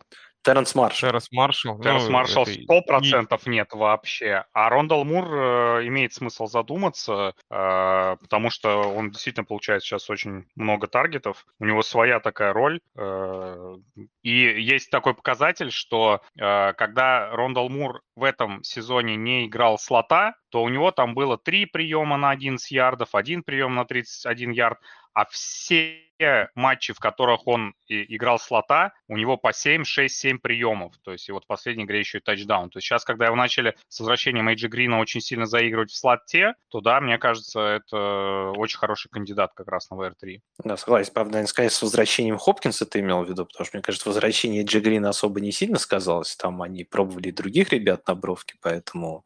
Мне кажется, не, знаешь, ну, вот имеется в виду, что Эйджи Грин и Робби Андерсон там играют тоже с краю, да. а его чисто в слота передвинули. Мне вообще кажется, что вот с переходом Хопкинса прям нападение стало чуть более таким цельным, в отличие от того же Маркиза Брауна. Хотя Маркиз Браун выглядел на самом деле неплохо в Аризоне, но само нападение было каким-то странным вместе с ним. А, ладно, даже посмотрим еще, что будет с Аризоной. Слушай, по Аризоне, я, знаешь, еще одну стату я нарыл, пока э, готовился э, немного, что, э, знаешь, три лучших тайтенда в этом сезоне фэнтези, это первый Трэвис Келси, второй Марк Марк Эндрюс, и третий это Тайтенд против Аризоны. 14,4 очка. Поэтому кто там в Сетле, по-моему, Вилл Дизли, да, или кто там будет играть э, в этом? Ну, там Фант есть, Или Дизли, no, no, Фант, да, там да, вот можно очень стримить неплохо его, мне кажется. Ну, возможно, да. Аризона обычно плохо действует против Тайтета. Знаешь, это такая иногда бывает статы, немножко тоже, э, мне кажется, будущее иногда деть. То, что я согласен, против Аризоны плохо играет, но когда ты сталкиваешься с такой командой, как Сиэтл, где у них нету прям четкого одного тайтенда, у них, по-моему, даже три тайтенда играют более-менее а, одинаково, как бы там есть и Фант, и Дисли, и Паркинсон, если я не ошибаюсь, третий. Поэтому не знаю, я бы Дисли или Фанта на этой неделе боялся бы поставить. Я бы лучше кого-нибудь понадежнее бы поставил на этой неделе. Хотя мне как раз в одной лиге, у меня сейчас стоит там э, Кисики, я его хочу сменить на Конклина, и я вот где стримлю тайтендов, ну, точнее, не стрим, у меня был Джоку, который получил травму, я на эту неделю почти везде поднял Конклина, который вот, ты правильно еще говорил, что вот Джетс, э, мне кажется, сейчас вот э, был момент, где они с Узомой чуть-чуть делили, сейчас, мне кажется, Конклин точно как бы стал первым тайтендом, причем играет почти постоянно, и он прям реально неплохой плеймейкер э, для этого нападения. Вот на этом мы уже углубились тайтендов. Давайте вернемся к вопросам этой недели. У нас на этой неделе еще Chargers э, играют с э, Атлантой, ну, с достаточно таким не самым сильным э, нападением против паса особенно, да.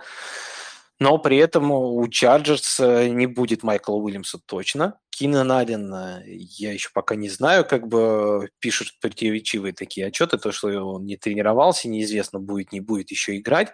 Но при всех этих вот, э, при таком вот раскладе, при, мне все равно, знаете, стрёмно на самом деле ставить какого-нибудь ресивера из Чарджерса на этой неделе, даже того же не знает Джоша Палмера, который, по идее, у них должен быть третьим ресивером, да, но не знаю, я вот в одной лиге даже у меня был Палмер, но я в итоге, по-моему, все-таки даже Демаркуса Робинсона все-таки пока поставил в старт, потому что, мне кажется, даже Робинсон из э, Балтимора выглядит интереснее, чем Палмер из э, Чарджерс. Что вы думаете про, про Палмера?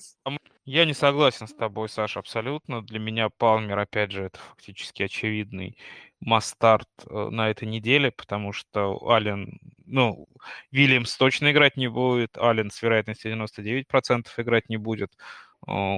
Кто у Чарджерс остался? У них остался только Палмер и коротышка Картер в слоте.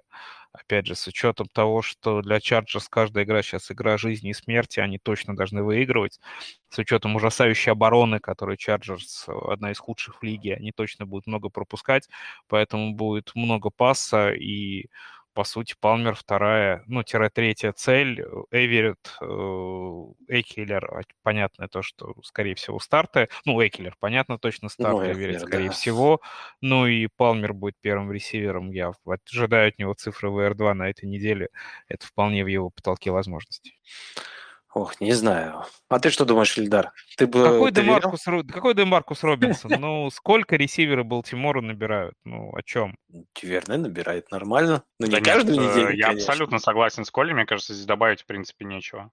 Ты тоже веришь, что Палмер э, сможет показать э, цифры в VR2 не, на я не прям что верю. Я бы, ну, там опять-таки надо смотреть, кто у тебя есть на VR2. Ну, на VR3 я бы его ставил, в VR2 я, может быть, бы еще по... немного так побоялся. Ну, просто если ты ставишь Палмер на VR2, то командой как-то, наверное, не очень. Ну, либо действительно с боевиками не повезло, либо что-то с командой надо уже делать. Все-таки более серьезно. Как-то Палмер, вот я из тех игр, особенно то, что видел живьем, что-то он меня не очень сильно впечатлял. У него даже когда был объем, он не очень хорошо им пользовался. Плюс, э, как мне кажется, что это вот ресивер как раз больше для таких глубоких маршрутов, на которые как бы через которые почему-то Чарджерс не играет. Мне кажется, вот как раз Эверет на этой неделе это может быть прям таким супер хорошим э, пиком, особенно для стриминга тайтендов, ну или там те, кому повезло того же, как Бейвер, это может чуть пораньше поднять, потому что, мне кажется, его объем и объем Экелера на этой неделе будет, конечно, очень большой, а вот Палмер для меня это вот прям, ну, флекс, может быть, еще как-то, ну, вот я говорю, мне даже как-то в одной лиге кажется, что у Робинсона больше. А, кстати, давай как раз э, такой небольшой мостик как раз и перенесем в э, Балтимор, где Бейтман получил травму, и э, мы это уже обсудили, да, а, про других вот ресиверов, если ты говоришь, как бы вот Демаркус Робинсон тебе совершенно да, не нравится, как бы считаешь его фэнтези даже, ну, не на flex, как бы его даже на эту неделю не стоит ставить. Вот Почему я, понимаю, я такое вообще не говорил?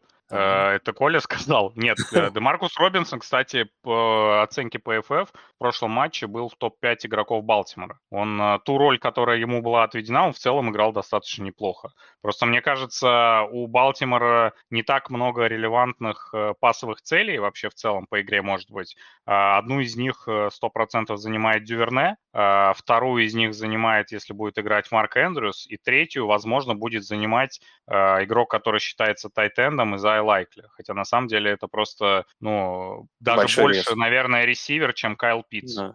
То есть э, в моем понимании, я вот прошлую игру смотрел, э, мне кажется, ну, там от Тайтенда не так уж и много на самом деле. И я думаю, что с учетом того, что есть еще Дэшон Джексон, э, я что-то не мониторил, будет он играть, не будет он играть, да, с учетом того, что Рашид Бейтман вообще в целом уже не будет играть. Ну, на, прошлом, э, на прошлой игре его уже показывали, по крайней мере, на поле, да. Вот, то, что из команды он уже присутствует. Э, ну, я бы так прям на Демаркуса Робинса, мне кажется, это игрок, который вот в одной игре выстрелил, набрал там 10-15 очков, в другой игре у него будет 2-3-4 очка. То есть его играть только в том случае, если вообще некого ставить. Ну, напомню, что Балтимор играет в понедельник, он играет с Новым Орлеаном, у которого, в принципе, ну, я как понимаю, нападение, защита, ну, что-то среднее, как, потому что у них, правда, некоторые игры были, там много травм было, где они много пропускали еще, да, но, в принципе, есть, я не знаю, если Латимор, по-моему, вернулся уже, да, ну, в принципе, есть э, корнеры, которые, ну, и секондари, которые могут прикрыть, может прикрыть нападение, но мне кажется, это тоже не самый такой опасный матчап, поэтому ты, Коль, что думаешь про вот этих всех ресиверов, которые на этой неделе могут играть за Балтимор? Ты бы кого-нибудь в старт ставил или все-таки, ну, понятное дело, Диверна, я думаю, он так, я думаю, у всех где-то в районе Слушайте, флекса. Ну, опять же, Диверне. У меня просто есть этот игрок в одной династии, и я уже его ставил в тот момент, когда Бейтман до этого пропускал, там ничего хорошего нет. Ну, то есть Диверне, там нет объема, ни у одного из ресиверов Балтимора нет объема, даже у Бейтмана, когда он играл, не было нормального объема. Uh, вся надежда на какой-то длинный тачдаун, а кроме этого, как стабильного, стабильности там я никакой не вижу. Поэтому для меня из пасовых целей Балтимора релевантен ну, Диверне релевантен, опять же, из-за боевиков, только в этой ситуации. А, и из-за Лайкли тоже, на, скорее всего, старт, если, опять же, Марк Эндрюс будет пропускать игру, потому что, ну, любит бросать на тайтенда в центр поля Ламар, и такая, такая пасовая цель ему нужна. В ресиверов Балтимора я не верю ни в каких. Принимается. А, а Лайкли ты тоже думаешь, Ильдар, что если Эндрюс не играет, то он тогда, в принципе, достаточно интересный такой Тайтенд 1, который может быть, ну, с таким как бы высоким потолком, да? Но да, это только да, если Эндрюс не играет. очень неплохо играл. Я думаю, что он даже, если Эндрюс будет играть, надо посмотреть, как его будет задействовать, с учетом того, что Бейтмана мы уже не увидим. Мне кажется, Балтимор больше должен играть э, одновременно с Эндрюсом и Лайкли на поле. С учетом того, что, повторюсь, Лайкли это, в принципе, не, не такой уж и Тайтенд. Ну да, мы это много раз видели у других команд. Мы видели и Пиццу в прошлом сезоне очень часто играл на бровке. Гисики постоянно играет э, и в слоте, и на бровке. И это такая опция достаточно интересная, особенно для Red Zone. Мне кажется, Лайкли тоже будет достаточно интересным вариантом. Его не зря, мне кажется, люди поднимали с вейвера на этой неделе. Я почему видел, достаточно много за него платили. Ну, посмотрим. Давайте тогда поговорим еще об одном таком типа Тайтенде, только еще больше как в кавычках. Это Тайсон Хилл из Нового Орлеана. И почему я хочу про него, по нему поговорить на этой неделе, это в основном из-за того, что Марк Инграм получил э, травму, то есть э, у них теперь только Камара и больше, по сути, там, по-моему, Дуэйн Вашингтон, если я не ошибаюсь, есть э, из раннеров, но его особо что-то ему не доверяют. Как вы думаете, с учетом вот травмы Инграма, Э, что-то меняется для Тайсон Хилла? То есть, э, ну, я как понимаю, что сейчас во всех лигах он, ну, в большинстве лигах его и так подняли. Как бы. Мне просто, мы с Димой на прошлой неделе это обсуждали, я не очень нравится этот Тайтен, потому что мне кажется, что любой человек, который играет там максимум по 30 снэпов за игру, это прям, ну, пальцем в небо, по сути, как бы тыкать, надеясь на то, что он эти 30 снэпов превратит в 3 тачдауна, как это было, это очень маловероятно. Но вот э, с учетом еще травмы Инграма, как вы думаете, Хила это прям уже стабильный такой тайтенд один, который, если у вас есть, его нужно постоянно ставить или все-таки еще нет? Можно я скажу про Хила? Давай. Конечно, Хил и стабильность – это слова-антонимы, но это как раз тот игрок, который вам может подарить победу, потому что в его пределе возможностей 3-4 тачдауна набрать каждую игру. И да, 30, 30 снэпов максимум на позиции тайтенда, это не очень интересно, но если эти 30 снэпов у тебя из них 5 это выносной раннер в редзоне, еще 5 какая-нибудь, ты стоишь на квотербеке и тоже отдаешь какие-то опасные передачи, которые могут легко завершиться пассовыми приемами. Ну, опять же, у меня на, на этой неделе два тайтенда в нагодках игры пропускают из-за боевика. Я поднял Тайсон Хилла и считаю, что, опять же, для боевика как раз вот ситуации, где тебе с куста могут упасть 20 очков, ну, это хорошо. Потому что любой другой тайтенд, которого ты подбираешь на вейвере, ну, это ж скучно, это 3, 4, 5, 6 очков в лучшем случае. Даже если Хилл наберет 0, супер катастрофы не будет, а он может набрать 25. Ну, здесь я соглашусь с тобой, что именно потолок вот всех этих стримингов тай- тайтендов у него, наверное, самый высокий, потому что он может и как раннер еще набрать, и даже как ресивер, и как котер может еще бросить тачдаун. Здесь, если мы говорим всех тайтендов, которые, ну, стримятся обычно, это там 3-4 приема плюс тачдаун, равно 10 очков приблизительно, вот где-то так э, ты от них ждешь, и уже хорошо, если так получилось, то от Хилла можно ждать как бы такой же ноль, как у этих может получиться, и игроков без, по сути, тачдаунов, но туда как бы у него есть upside на ноги. Поэтому, мне кажется, я, почему еще именно после травмы Инграма, мне кажется, вот травма Инграма ему должна именно такой хороший э, boost дать в эффективности использования своих... Травма Инграма раз и э, Энди Далтон на квотербеке два. То есть при Винстоне роль э, Хилла была очень ограничена, а когда Винстон сел на лавку, он с Далтоном выходит очень часто. Именно встает за центром, принимает снэпы, может бежать, может неожиданный пас бросить. Поэтому то, что он тайтенд, это исключительно формальность. Понятно, что весь game plan под Хилла подстроен, никогда он играет на позиции тайтенда. Согласен, да. Ты что думаешь, Ильдар? Уже все ну, как бы? Мне пришлось, мне пришлось э, в системе как раз принимать решение, я Тайсона Хилла поставил еще на прошлую игру, подобрал как раз из тех же самых соображений.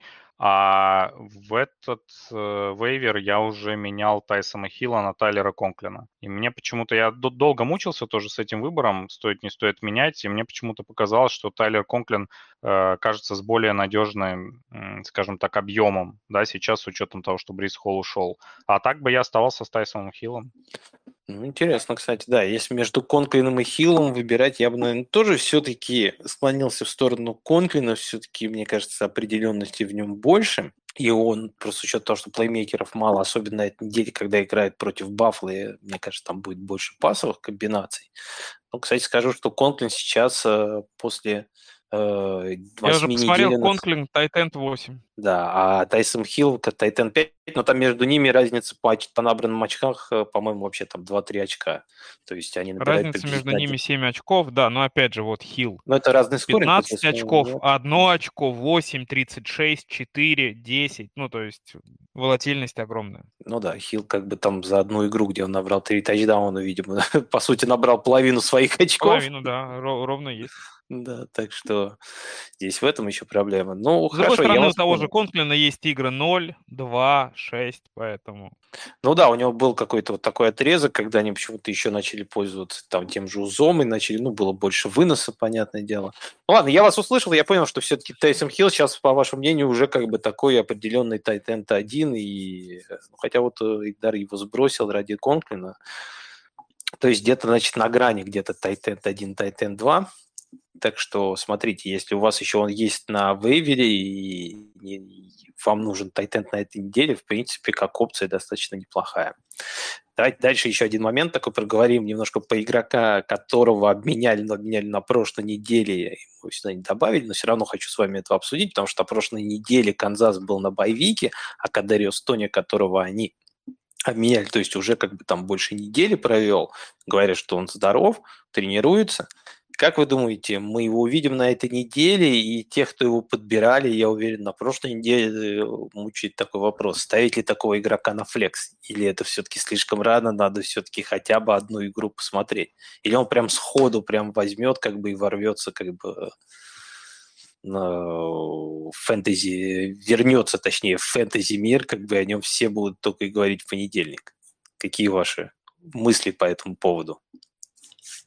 Я бы не ставил его, я бы а, посмотрел, да. как пойдет у него, потому что Как известно, у Инди Рида не самое э, простое нападение, хотя, мне кажется, у Кадариуса Тони будет не самая сложная роль. Там, грубо говоря, ему будут давать какие-то короткие передачи, и там он уже сам будет набирать э, ногами. Э, как известно, Тайрик Хилл даже, да, целый год, по-моему, сидел, ждал своего шанса. Патрик Махомс целый год ждал, хотя и на позиции квотербека.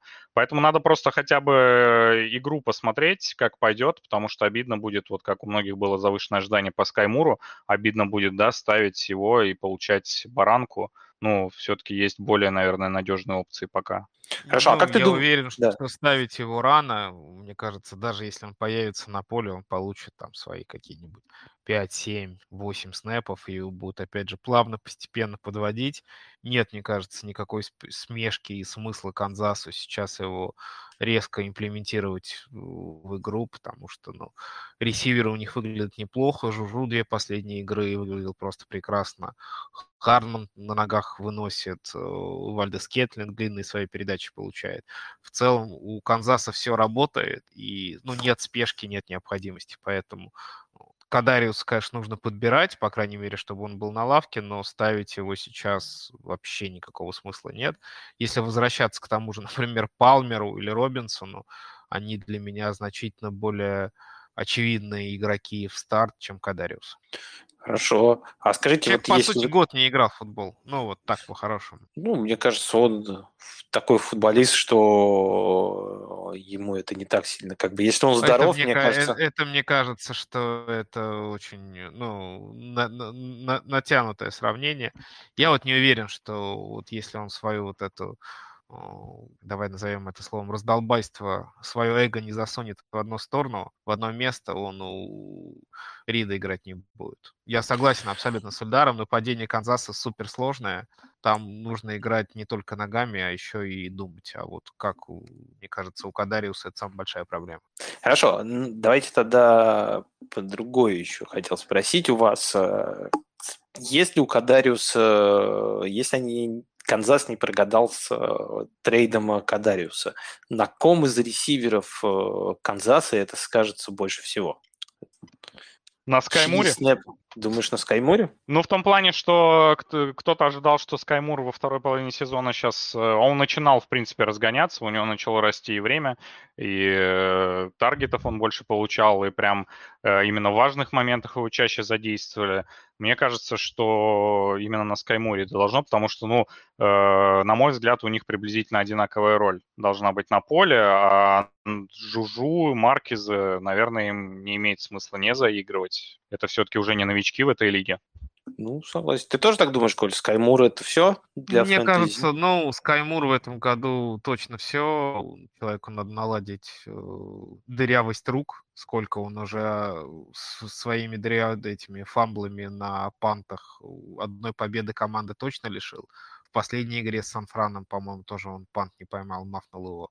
Ну, так в НФЛ не играют, поэтому каким бы талантливым ресивером ты не был, но мяч-то ловить надо и держать его надо, поэтому Скаймур, мне кажется, в этом году точно отменяется. А если уж выбирать между теми, ну, основными тремя ресиверами Канзаса, гипотетически, мне кажется, может еще Хардман пострадать, потому что, опять же, вот эти все джет-свипы, на которых он набирает основную да, массу да. своих очков. Вот в этих розыгрышах, мне кажется, Кадариус может выйти. Как Просто, раз. Опять же, здесь нет каких-то там сложных открываний маршрутов, но тебе на короткой скидке дали мяч и беги набирай все-таки Жужу играет классического слота, МВС на дальних маршрутах работает. Мне кажется, что если выбирать, я за Хардмана. Но, опять же, я совсем не удивлюсь тому, если Кадариуса Монополия тоже будем видеть очень-очень эпизодически. Согласен, да. Я вот тоже хотел сказать, что мне кажется, что с переходом Кадариуса это больше всех, ну, хуже всего будет Хардману, потому что а, его как раз в последнее время начали использовать на этих джет-свипах очень много. Мы вспомним тоже его лучшую игру. Там было два тачдауна, у него три тачдауна, по-моему, было два на выносных. То есть вот это то, что как раз хорошо может подойти к Кадериусу. И, ну, в принципе, согласен со Скаймуром. То есть э, Тони часто играл в, в слоте. Особенно в колледже, но, правда, в колледже там немножко проще все было, он за линию скриммиджа как бы там забегал, как бы защит забегал и вставал, просто ждал, как бы, чтобы ему мяч там доставили, как бы, поэтому я думаю, правда, как вы говорите, что у Инди Рида нападение поинтереснее, так что, может быть, в слоте мы и увидим еще Скаймура, а вот э, на всех коротких, я думаю, вот этих дистанциях, может быть, кстати, еще чуть-чуть это повлияет на выносящих. То есть от них, у них будет немножко отбирать э, тачдаун. Ну, там у того же Клайда. Вот. Так что, ладно, понял вас, Тони. Его на этой неделе вычеркиваем. Сейчас будем убирать его из составов тогда. Пока задам вам последний вопрос на эту неделю тогда. Это про JT который неизвестно, будет ли не будет э, тренироваться. Если, как вы думаете, он будет не совсем здоровым, будут говорить о том, что лимитированное количество снэпов.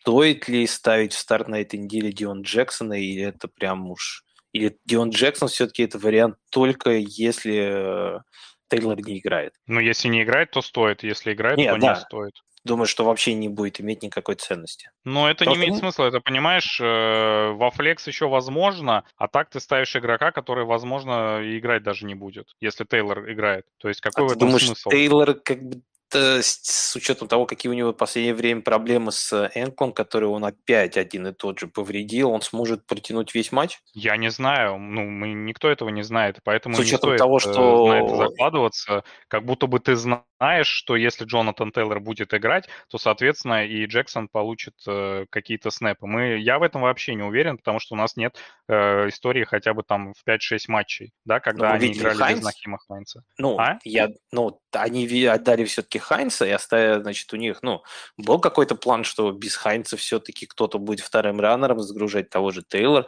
плюс э, э, на этой неделе, кстати, они играют с Нью-Ингландом, но я бы даже хотел сказать про такое, что у них сейчас Эллингер, который, ну, тоже не супер э, надежный квотер, на которого, я думаю, они будут надеяться, да, и все равно по земле будут играть достаточно много. Сань, я а... Хайнса ты не ставил в старт особо, когда они играли вместе, а тут Джексон, который, в принципе, не так долго-то в лиге играет. Просто, мне кажется, здесь вообще разговора даже об этом нету, но мне кажется, и ты сам даже не поставишь, если Тейлор будет играть, никуда в старт этого Джексона. Окей, ладно. Тоже так считаешь, Коль? Я согласен, потому что, опять же, ставить второго раннера из э, неэффективного нападения с квотербеком-новичком против э, Билла Биличика, ну, история очень сомнительная.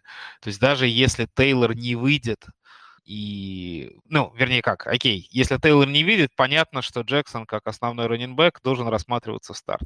Вот если будет история о том, что он вот это questionable вроде как ограничен, ну, а чего, каких, какие очки ты получишь от него, ну, вот от э, Джексона? Ну, 5-7 очков не знаю, мне кажется, я не вижу здесь какого-то супер апсайда и какой-то вот этой истории, когда человек с нуля врывается и заносит 2-3 тачдауна. Ну, не в той игре, не с тем соперником, не с тем состоянием нападения Индианаполиса. Ну, здесь, да, согласен я, что с учетом их нападения, особенно даже не сказал бы не нападения, а линии, что это одна из самых худших линий по ранблоку в этом году. Я смотрел, они 30-й по, в рэнкинге PFF это, конечно, немного напрягает. Ладно, я вас услышал. Дион Джексона убрал, Кадариса Тоди убрал. У тебя там осталось кого Палмера? Обращайся, да, обращайся. Джош Палмера поставил, Демаркуса Робинса убрал. Тайсон Хилл, к сожалению, его разобрали уже так что его поставить я не успел. Ладно, давайте тогда перейдем к, к вопросам. У нас э, было три вопроса на этой неделе, э, достаточно интересных. Э, первый Антон э, Шершов э, спрашивает, спрашивал у нас про обмена наверняка так и так разговор будет, поэтому спрошу следующее. Что лучше в одногодках по типу системы э, взять квотера в конце драфта и, стри- и стримить по ходу сезона или потратить высокий раунд, раунд на квотера уровня топ-5?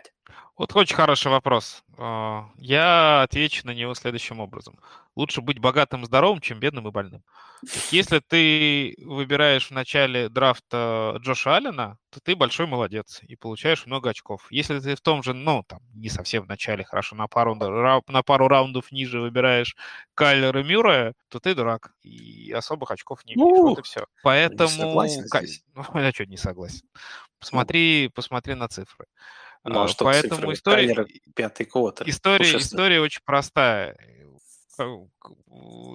Квотербек, который по ходу сезона набирает очень много очков, достоин выбора в начале, в начале драфта. Факт в том, что ты до конца не знаешь, кто этот квотербек. Все мы помним, например, сезон Ламара Джексона после того, как он стал MVP, когда он там еле-еле в топ-10 квотеров э, попал, а его на, на драфте брали в начале, там, в том же втором, в третьем раунде. Все мы помним сезон Махомса прошлого года, когда он тоже уходил там топ-2, топ-3 квотербек, и тоже не оправдывал этих, этой статистики. Mm-hmm. Поэтому такие вопросы возникают, когда ты смотришь на статистику этого года Джоша Аллена, а, ну, есть и другие примеры всегда. Поэтому у меня нет Уилсон. ответа на этот, на этот вопрос. Э, Джош Аллен это круто, но опять же, там тот же, например, Буру уходил, ну вот во всех лигах, где я играл, он после, ну, я имею в виду не суперфлексовых, он уходил ниже 10 раунда. Сейчас это там топ-5, топ-6 квотербек. Поэтому Давайте я вам, знаете, так мысль ну. такую скажу. Я, честно говоря, всегда интуитивно э, считал, и на этом драфте в том числе, мы, по-моему, даже когда транслировали, я это объяснял, что я квотербека точно не буду брать высоко. Но... Мы с тобой это обсуждали как раз лиги. Да, и мне кажется, вот если э, достаточно коротко сформулировать эту мысль, она звучит следующим образом.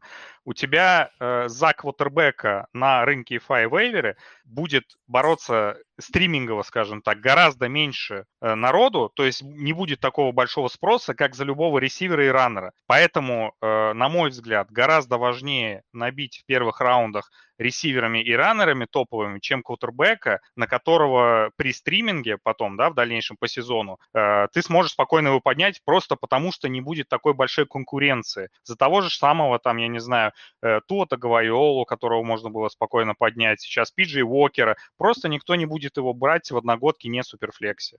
Поэтому проще его будет подобрать, так. чем ты будешь за раннера, за ресивера бороться с другими 13 командами, потому что тебе э, любому менеджеру необходимо забить как минимум там 5-6 слотов, и любой релевантный ресивер или ренбэк будет всегда претендентом, в том числе и в другую команду. Я, исходя из этого, считаю, что э, квотербэк... Еще раз, вот я просто пропускать. открыл топ-10 квотербеков. Просто открыл. Джина Смит, QB6.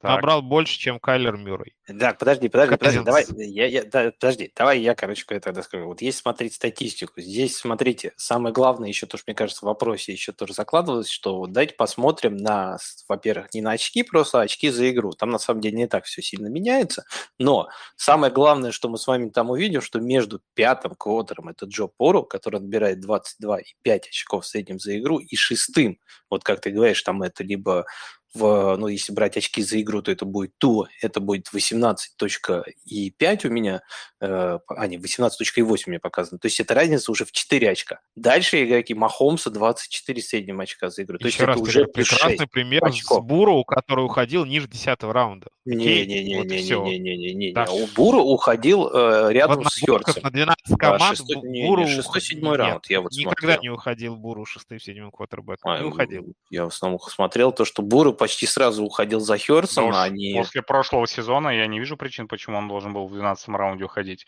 Там Рассел Вилсон и все вот эти вот тоже уходили. Вот они... Вилсоны уходили выше. Вилсоны уходили, конечно, выше. Вилсон, вот как раз они уходили где-то чуть выше Вилсон, за ним Херц, за ним Бора, но они уходили в середине еще драфта. Они ну, как мы бы говорим, Хорошо, но мы в любом случае говорим про высокие пики.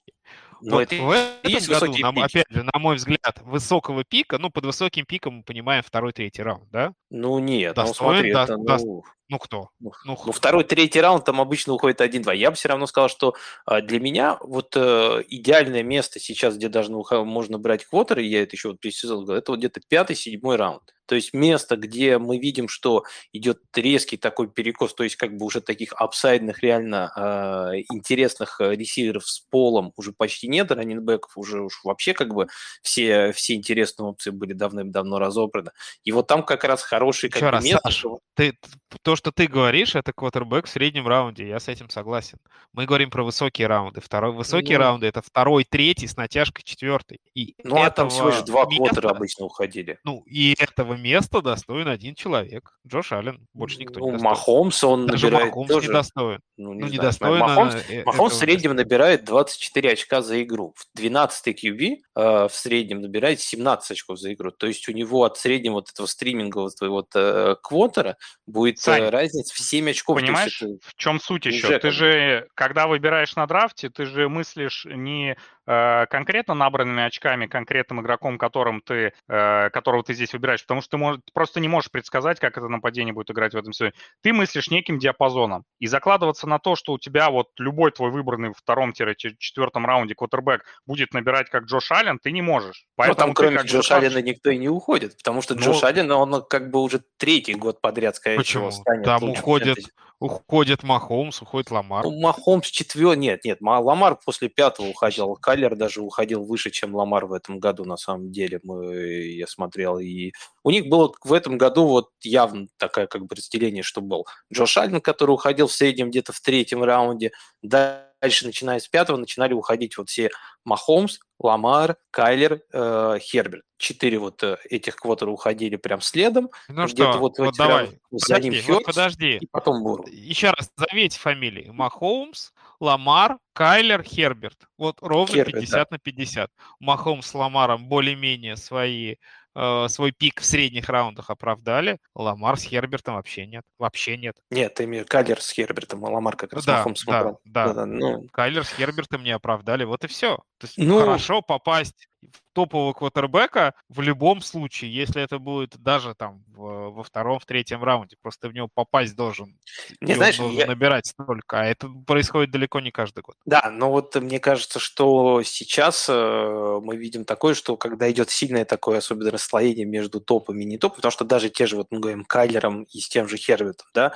можно сказать, не угадали, но они все равно набирают Кайлер 19 очков за игру, Хервит 18, то есть они все топ-10. То есть даже если ты с ним не угадал, ниже топ-10 они не падают. Вот эти средние Саня, у меня еще вот Джина Смит.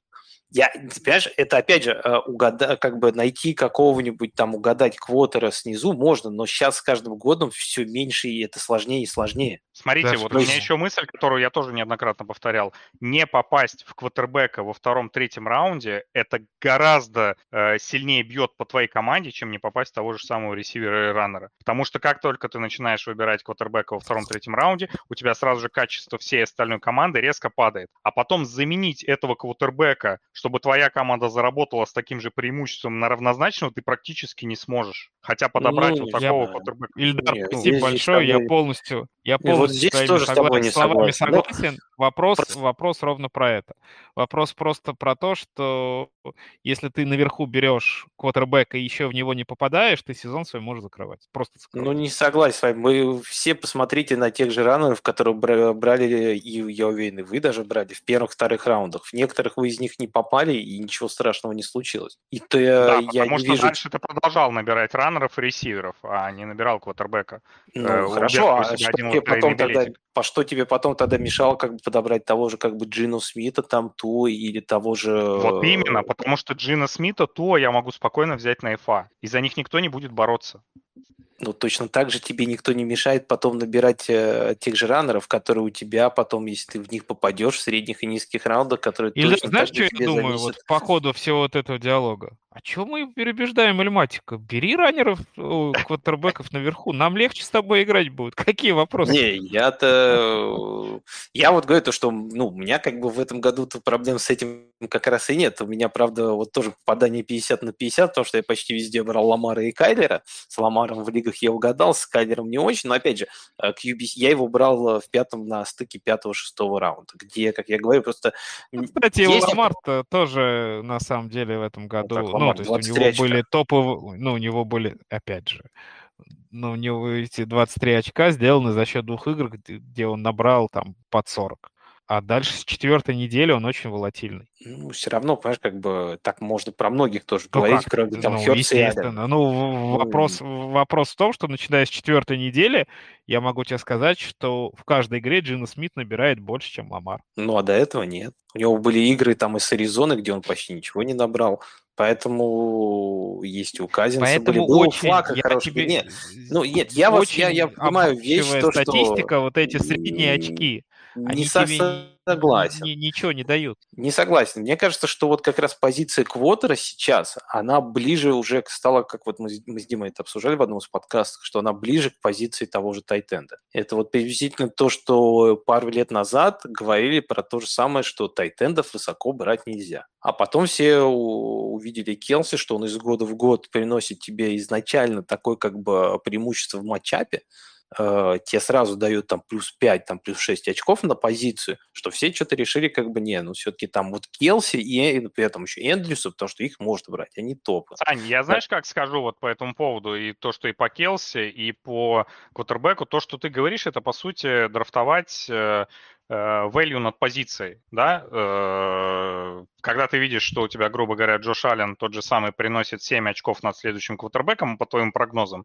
а э, следующий ресивер, там, условный, э, я не знаю, там, ну, не Купер Кап, а кто там пониже был, Дикей Меткалф приносит над условным, там, Эйджи Брауном э, одно-два очка, ты понимаешь, что тебе, возможно, выгоднее здесь взять Джоша Аллена и дальше смотреть. То есть здесь, если ты дравлюешь э, value over э, э, expected по позиции, так, ну, так ты просто тогда весь драфт свой строй вокруг этого. Ты просто берешь, распечатываешь э, огромную вот эту вот э, страничку со всеми э, projected очками э, и смотришь э, по ходу драфта, надо тебе в этом месте драфтовать Джоша Аллена или не надо, надо тебе драфтовать здесь Келси или не надо. Все очень просто, мне кажется. Здесь зацикливаться именно на какой-то конкретной позиции тогда не надо. Здесь надо просто исходить из твоей стратегии вот этой.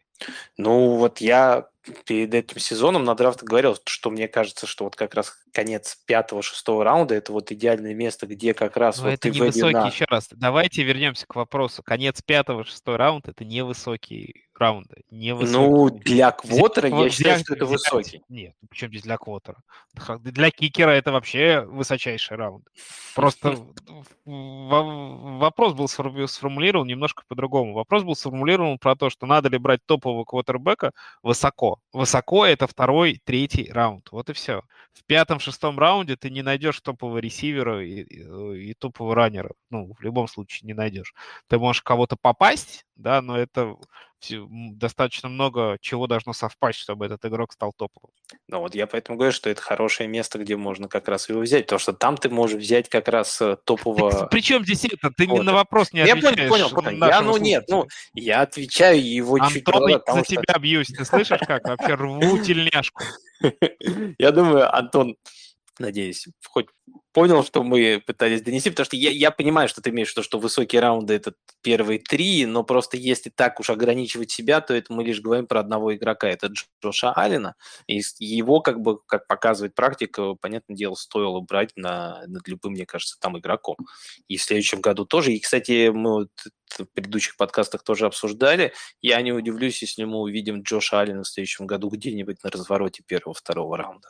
И вообще, мне кажется, вот, кстати, подписан на того же Джей Закарисона, который ведет подкаст э, Late Round, и Late Round подкаст, он его называет из того, что он был одним из первых, вот, кто э, продвигал идею того, что квотеров надо драфтовать, драфтовать внизу, потому что, если вспомните, там лет чуть 10 там, назад, как бы, э, ну или там вот в самое начало, как когда начинали играть в фэнтези, то квотеров часто брали высоко. И вот тогда пошла как такая тенденция, что это неправильно, как бы, и что с точки зрения value, как бы их не стоит брать. Ну и вот Джей Джей Закарисон был один из первых, кто это продвигал. Сейчас вот как раз я смотрел его стрим и слушал подкаст последний, он говорит, что это ситуация немножко меняется. И он, наоборот, сейчас считает, что вот как раз в этих средних раундах идеально брать квотеров, а не внизу, потому что намного сложнее попасть сейчас внизу в этих квотеров, лучше потратить вот средние пики, которых э, вы получите, от которых отдача от он- они высокие. Хорошо, хорошо, я понял, да-да-да. Но я для меня, как бы, как бы для меня пятый раунд все-таки, если так брать в общую картинку, для квотера это считается более-менее высокий, потому что мы даже вот с Ильдаром это обсуждали, он считал, что вот в пятом-шестом брать таких квотеров не стоит, лучше взять там игроков типа Элайджи Мура, Рашот Бейтмана и Я уже забыл, кто еще там были. Там, ну, давай перечисли сейчас всех, кого мы не попали, конечно. Ну, там, понятно, ну, ну, там, на самом деле, ну, хорошо, Гард Уилсон, Дрейк Лондон даже, вот более-менее такие неплохие, как бы, ресиверы. Гард Уилсон в пятом раунде, Акстись. Ну, ладно, да, пятом нет. Ну, ну, Дрейк Лондон в шестом уходил где-то. Ну, там, правда, можно было взять и Дэмина Пирса, который сейчас, в принципе, неплохо играл. Ладно, это мы немножко отошли от, от вопроса. Надеюсь, Антон понял, как бы, что мы хотели сказать. Как бы. Вот. Э, давайте следующий еще вопрос. Это каково на данный момент фэнтези перспективы Пачека, Гас Эдвардса и Чуба Харварда как первых раннеров своих команд? Ну, Гас да. Эдвардс не тренируется уже второй день. Я так понимаю, Кеннин Дрейк будет у нас играть, скорее всего, на этой неделе. Ну да, по чека, как я понимаю, номинально первый раннер, а по факту там большой комитет из трех игроков теперь, и это там, скорее всего, просто Ну, на самом деле, про Пачека интересно будет посмотреть после боевика. Ну, то есть, ну согласен, да. Это вот. Для новичка, если его сейчас целенаправленно все эти 10 дней готовили к старту, какой-то там легкий апсайдец поймать поймать можно. А по Хаббарду, не знаю, после травмы и того перформанса, который пока показал Форман, мне кажется, ну, в Каролине позиция раненбека пока закрыта. Но мне кажется, что не будет Хаббард э, там что-то отгрызет, когда выздоровеет. У него тем более high ankle sprain. Да, это, кстати, не факт, что он самая неприятная травма. Поэтому мне кажется, вот если проранжировать этих трех игроков, то наибольшая апсайт и перспектива относительно этих трех игроков у Пачека, хотя она тоже не супер большая. Я бы по Хаббарду, знаете, еще что сказал, что Каролина, по идее, уже ни за что же не борется, да? И, по идее, им нет смысла, наверное, грузить Формана, ну, грузить, скажем так, своего лучшего раннера в целях победы, а имеет смысл проверить максимально большее количество Слушай, игроков. ну ты это игрокам и тренеру не расскажешь. Да. Что которых которых победу, особенно да. не факт, что будут на следующем году на, в Каролине. Наоборот, мне кажется, что Уилкс Уилкс э, тренер, которому дали небольшой шанс в той же Аризоне, которая была совершенно провальная команда, и выглядели, конечно, они ужасно, там и команда была ужасна, и я думаю, что для него вот этот момент попытаться себя показать, проявить, чтобы, может быть, закрепиться, ну, даже если не в этой команде, ну, хотя бы себе какое-то резюме такое сделать, я думаю, что они будут стараться до последнего, Поэтому, знаете, по Хаббарту единственное, что могу сказать, вот у меня и Форман, ну, вот я смотрел статистику прошлой игры, когда Хаббард не играл, да, и Форман, да, был главным раннером, но единственное, что Формана совершенно не использовали на третьих даунах и на пасовых комбинациях. Они выпускали этого Спенсера Брауна, по-моему, если я правильно как помню фамилию, или Джонсон, по-моему, не, Браун, по-моему, Спенсер Браун или Браун Спенсер. Ну, короче говоря, вот какого-то еще одного из своих чуваков, как бы, который, ну, как бы весь почти объем на пасе забирал. То есть, если Хаббард вернется, третьи дауны, я думаю, перейдут ему, и они с Форманом будут э, делить э, уже бэкфилд. А там дальше, ну, если, конечно, мы увидим какое-то преображение от Каролины, и она будет вот так же, как с Атлантой, играть почти каждую игру, то, в принципе, может быть, и два раннинбека смогут набирать достаточно много. Но мне просто кажется, что такого еще перформанса э, атакующего, особенно от Каролины, мы не увидим. По Гасу Эдвардсу все, в принципе, тут от травм будет зависеть. Раннеры Балтимора, мы это видели уже по, несколько, по началу этого сезона, что там четкое разделение на трех игроков, и неважно вообще, кто это, Гас Эдвард, Джейки Добинс, Джастис Хилл, Кенниан Дрейк, там просто как бы они все время, у кого-то есть своя роль на каждую игру. То есть объема там особо не будет. Вот по чеку, мне кажется, из них тоже, наверное, самый интересный, но, опять же, три комитета из трех игроков просто с более такого набирающего и нападения. И здесь, если у Пачека пойдет, его мы можем увидеть, э, ну, можем увидеть его больше upside на тачдаун, потому что пасовые там все равно комбинации за Маккинноном, и он может быть задвинут того же Клайда Эдвардс-Элера и его роль э, занять. Поэтому здесь, наверное, самый интересный как бы из всех. Так, и последний вопрос у нас еще есть. Держать какого тайтенда выглядит более перспективно? Дулчич, Херст или Конклин? Вот такое трио тайтендов. Ну, Дулчич сейчас тайтенд 4 в лиге, вот если не считать тайтендов против Аризоны. Поэтому я думаю, тут в целом выбор-то очевидный. Слушайте, ну и Дулчич, ну, и Конклин выглядит хорошо. А Херст ну, плохо? Херст неплохо выглядит. Ну, мне кажется, из этих троих просто Дулчич самый очевидный выбор. Просто еще Чейз получил травму, мне кажется, бросать-то Цинциннати меньше не будет. Значит, если не будет Чейза, мне кажется, Херст будет больше задействован в пасовой эту игру. Ну, вряд ли мы увидим того же Майка Томаса э, и кто у него, Оден Тейт еще там, нет, Тейта, по-моему, у них уже нету. Ну, короче говоря, неважно, вот из этих всех остальных там Стэнли Морганов и, и игроков... Ну, давай скажем так, что все три неплохие тайтенды с определенным апсайдом. Апсайдом, да. у вас, да, есть эти три тайтенда, это все хорошо выглядит. Знаешь, я бы так сказал, что, наверное, для меня все эти тайтенды, они где-то, наверное, low-end тайтенд 1, то есть где-то вот конец тайтенда 1, но при этом э, с хорошим апсайдом. И у всех почти как бы есть интересные такие моменты. У Дулчича то, что он вот последний, он всего-то сыграл, по-моему, если ошибаюсь, две игры. В первый же сразу занес тачдаун, у него как-то... Четыре уже. Четыре уже игры, да? Ну, у него уже, по-моему, я его смотрел еще две игры назад, у него уже было, по-моему, две или три игры. Ну, значит, несколько игр. Вот он, ну, видимо, да, я чуть-чуть уже как бы уже все смешалось. Видимо, чуть больше уже сыграл. Э, но я имею в виду, из всех них он играл меньше всего но при этом, когда он играл, он показывал хорошие результаты. У него сейчас статистика последней игре вообще была там фантастическая. Он почти э, не то, что с поля не уходил, он почти на все пасовые комбинации выходил, везде бегал маршруты, э, а не блокировал. То есть то, что изначально, я помню, перед сезоном все говорили про Альберта О, что это может быть таким тайтен-слипером, э, оказалось, что как бы ну, у Альберта не взлетело. Ну, давай не будем говорить, что все, говорил один ты. Но я не говорил как раз, ладно, я не буду, я просто не буду говорить. Ты это говорил. Мы слушали твои подкасты, мы в курсе. Ладно, я про несколько говорил, как бы Альберт О был один из самых последних моих как бы выборов, поэтому мне нигде и не достался ни на одном драфте, я находились все те, которые мне больше нравились. Но опять же хочу сказать, что у Дучи с э, Уилсоном неплохо э, получается, а Уилсон э, в Сиэтле достаточно много, по-моему, бросал на тайтендов, если не ошибаюсь, не на одного, на нескольких, но мне кажется, как раз эта опция неплохая, у него есть апсайд, плюс еще rookie достаточно интересный profile у него. У Херста есть преимущество, что как бы выбыл Чейз, и это очень такое пасовое нападение, которое очень много пасует. Я уверен, в пасовую игру будет вовлечен из-за этого чуть больше. А Конклин, как мы уже говорили, что он и так уже тайтенд 7, и мы видим, что из всех игроков в пасовом нападении Джетс, это, наверное, после Гаррета Уилсона вторая опция. Они где-то вот, наверное, два таких единственных интересных плеймейкера, которые у них э, есть э, в нападении. Поэтому э, я бы... Мне тяжело, на самом деле. Мне кажется, они все, в принципе, близко. И мне кажется, в той последовательности, как их написали, Дучич, Херст и Конклин, я бы вот так, наверное, их и оставил. Согласны, да? Или вы, или вы говорили по другой порядок, если не ошибаюсь? Нет? Нет, я согласен.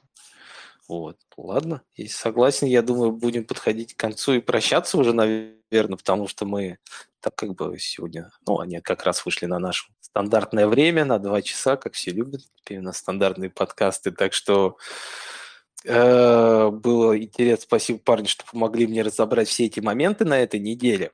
Э, спасибо нашим слушателям, кто нас слушал. Смотрите футбол, подписывайтесь да, на нас и не забывайте. Пожалуйста, Саня, обращайся с вопросами, всегда поможем, подскажем. Ты в чате тоже нашим для патронов вопросы пиши, и тебе ответим, нам не сложно. Ладно, ладно, я понял, теперь тоже буду писать. И вы, если еще не в нашем чате патроны, мы вас э, еще раз приглашаем, приходите, мы вам всем, если что, поможем и с лайнапами, и с вопросами. Так что всем удачи. Пока-пока. Пока. Hello, darkness, my old friend. I've come to talk with you Because a vision softly creeping left its scenes while I was sleeping, and the vision that was planted in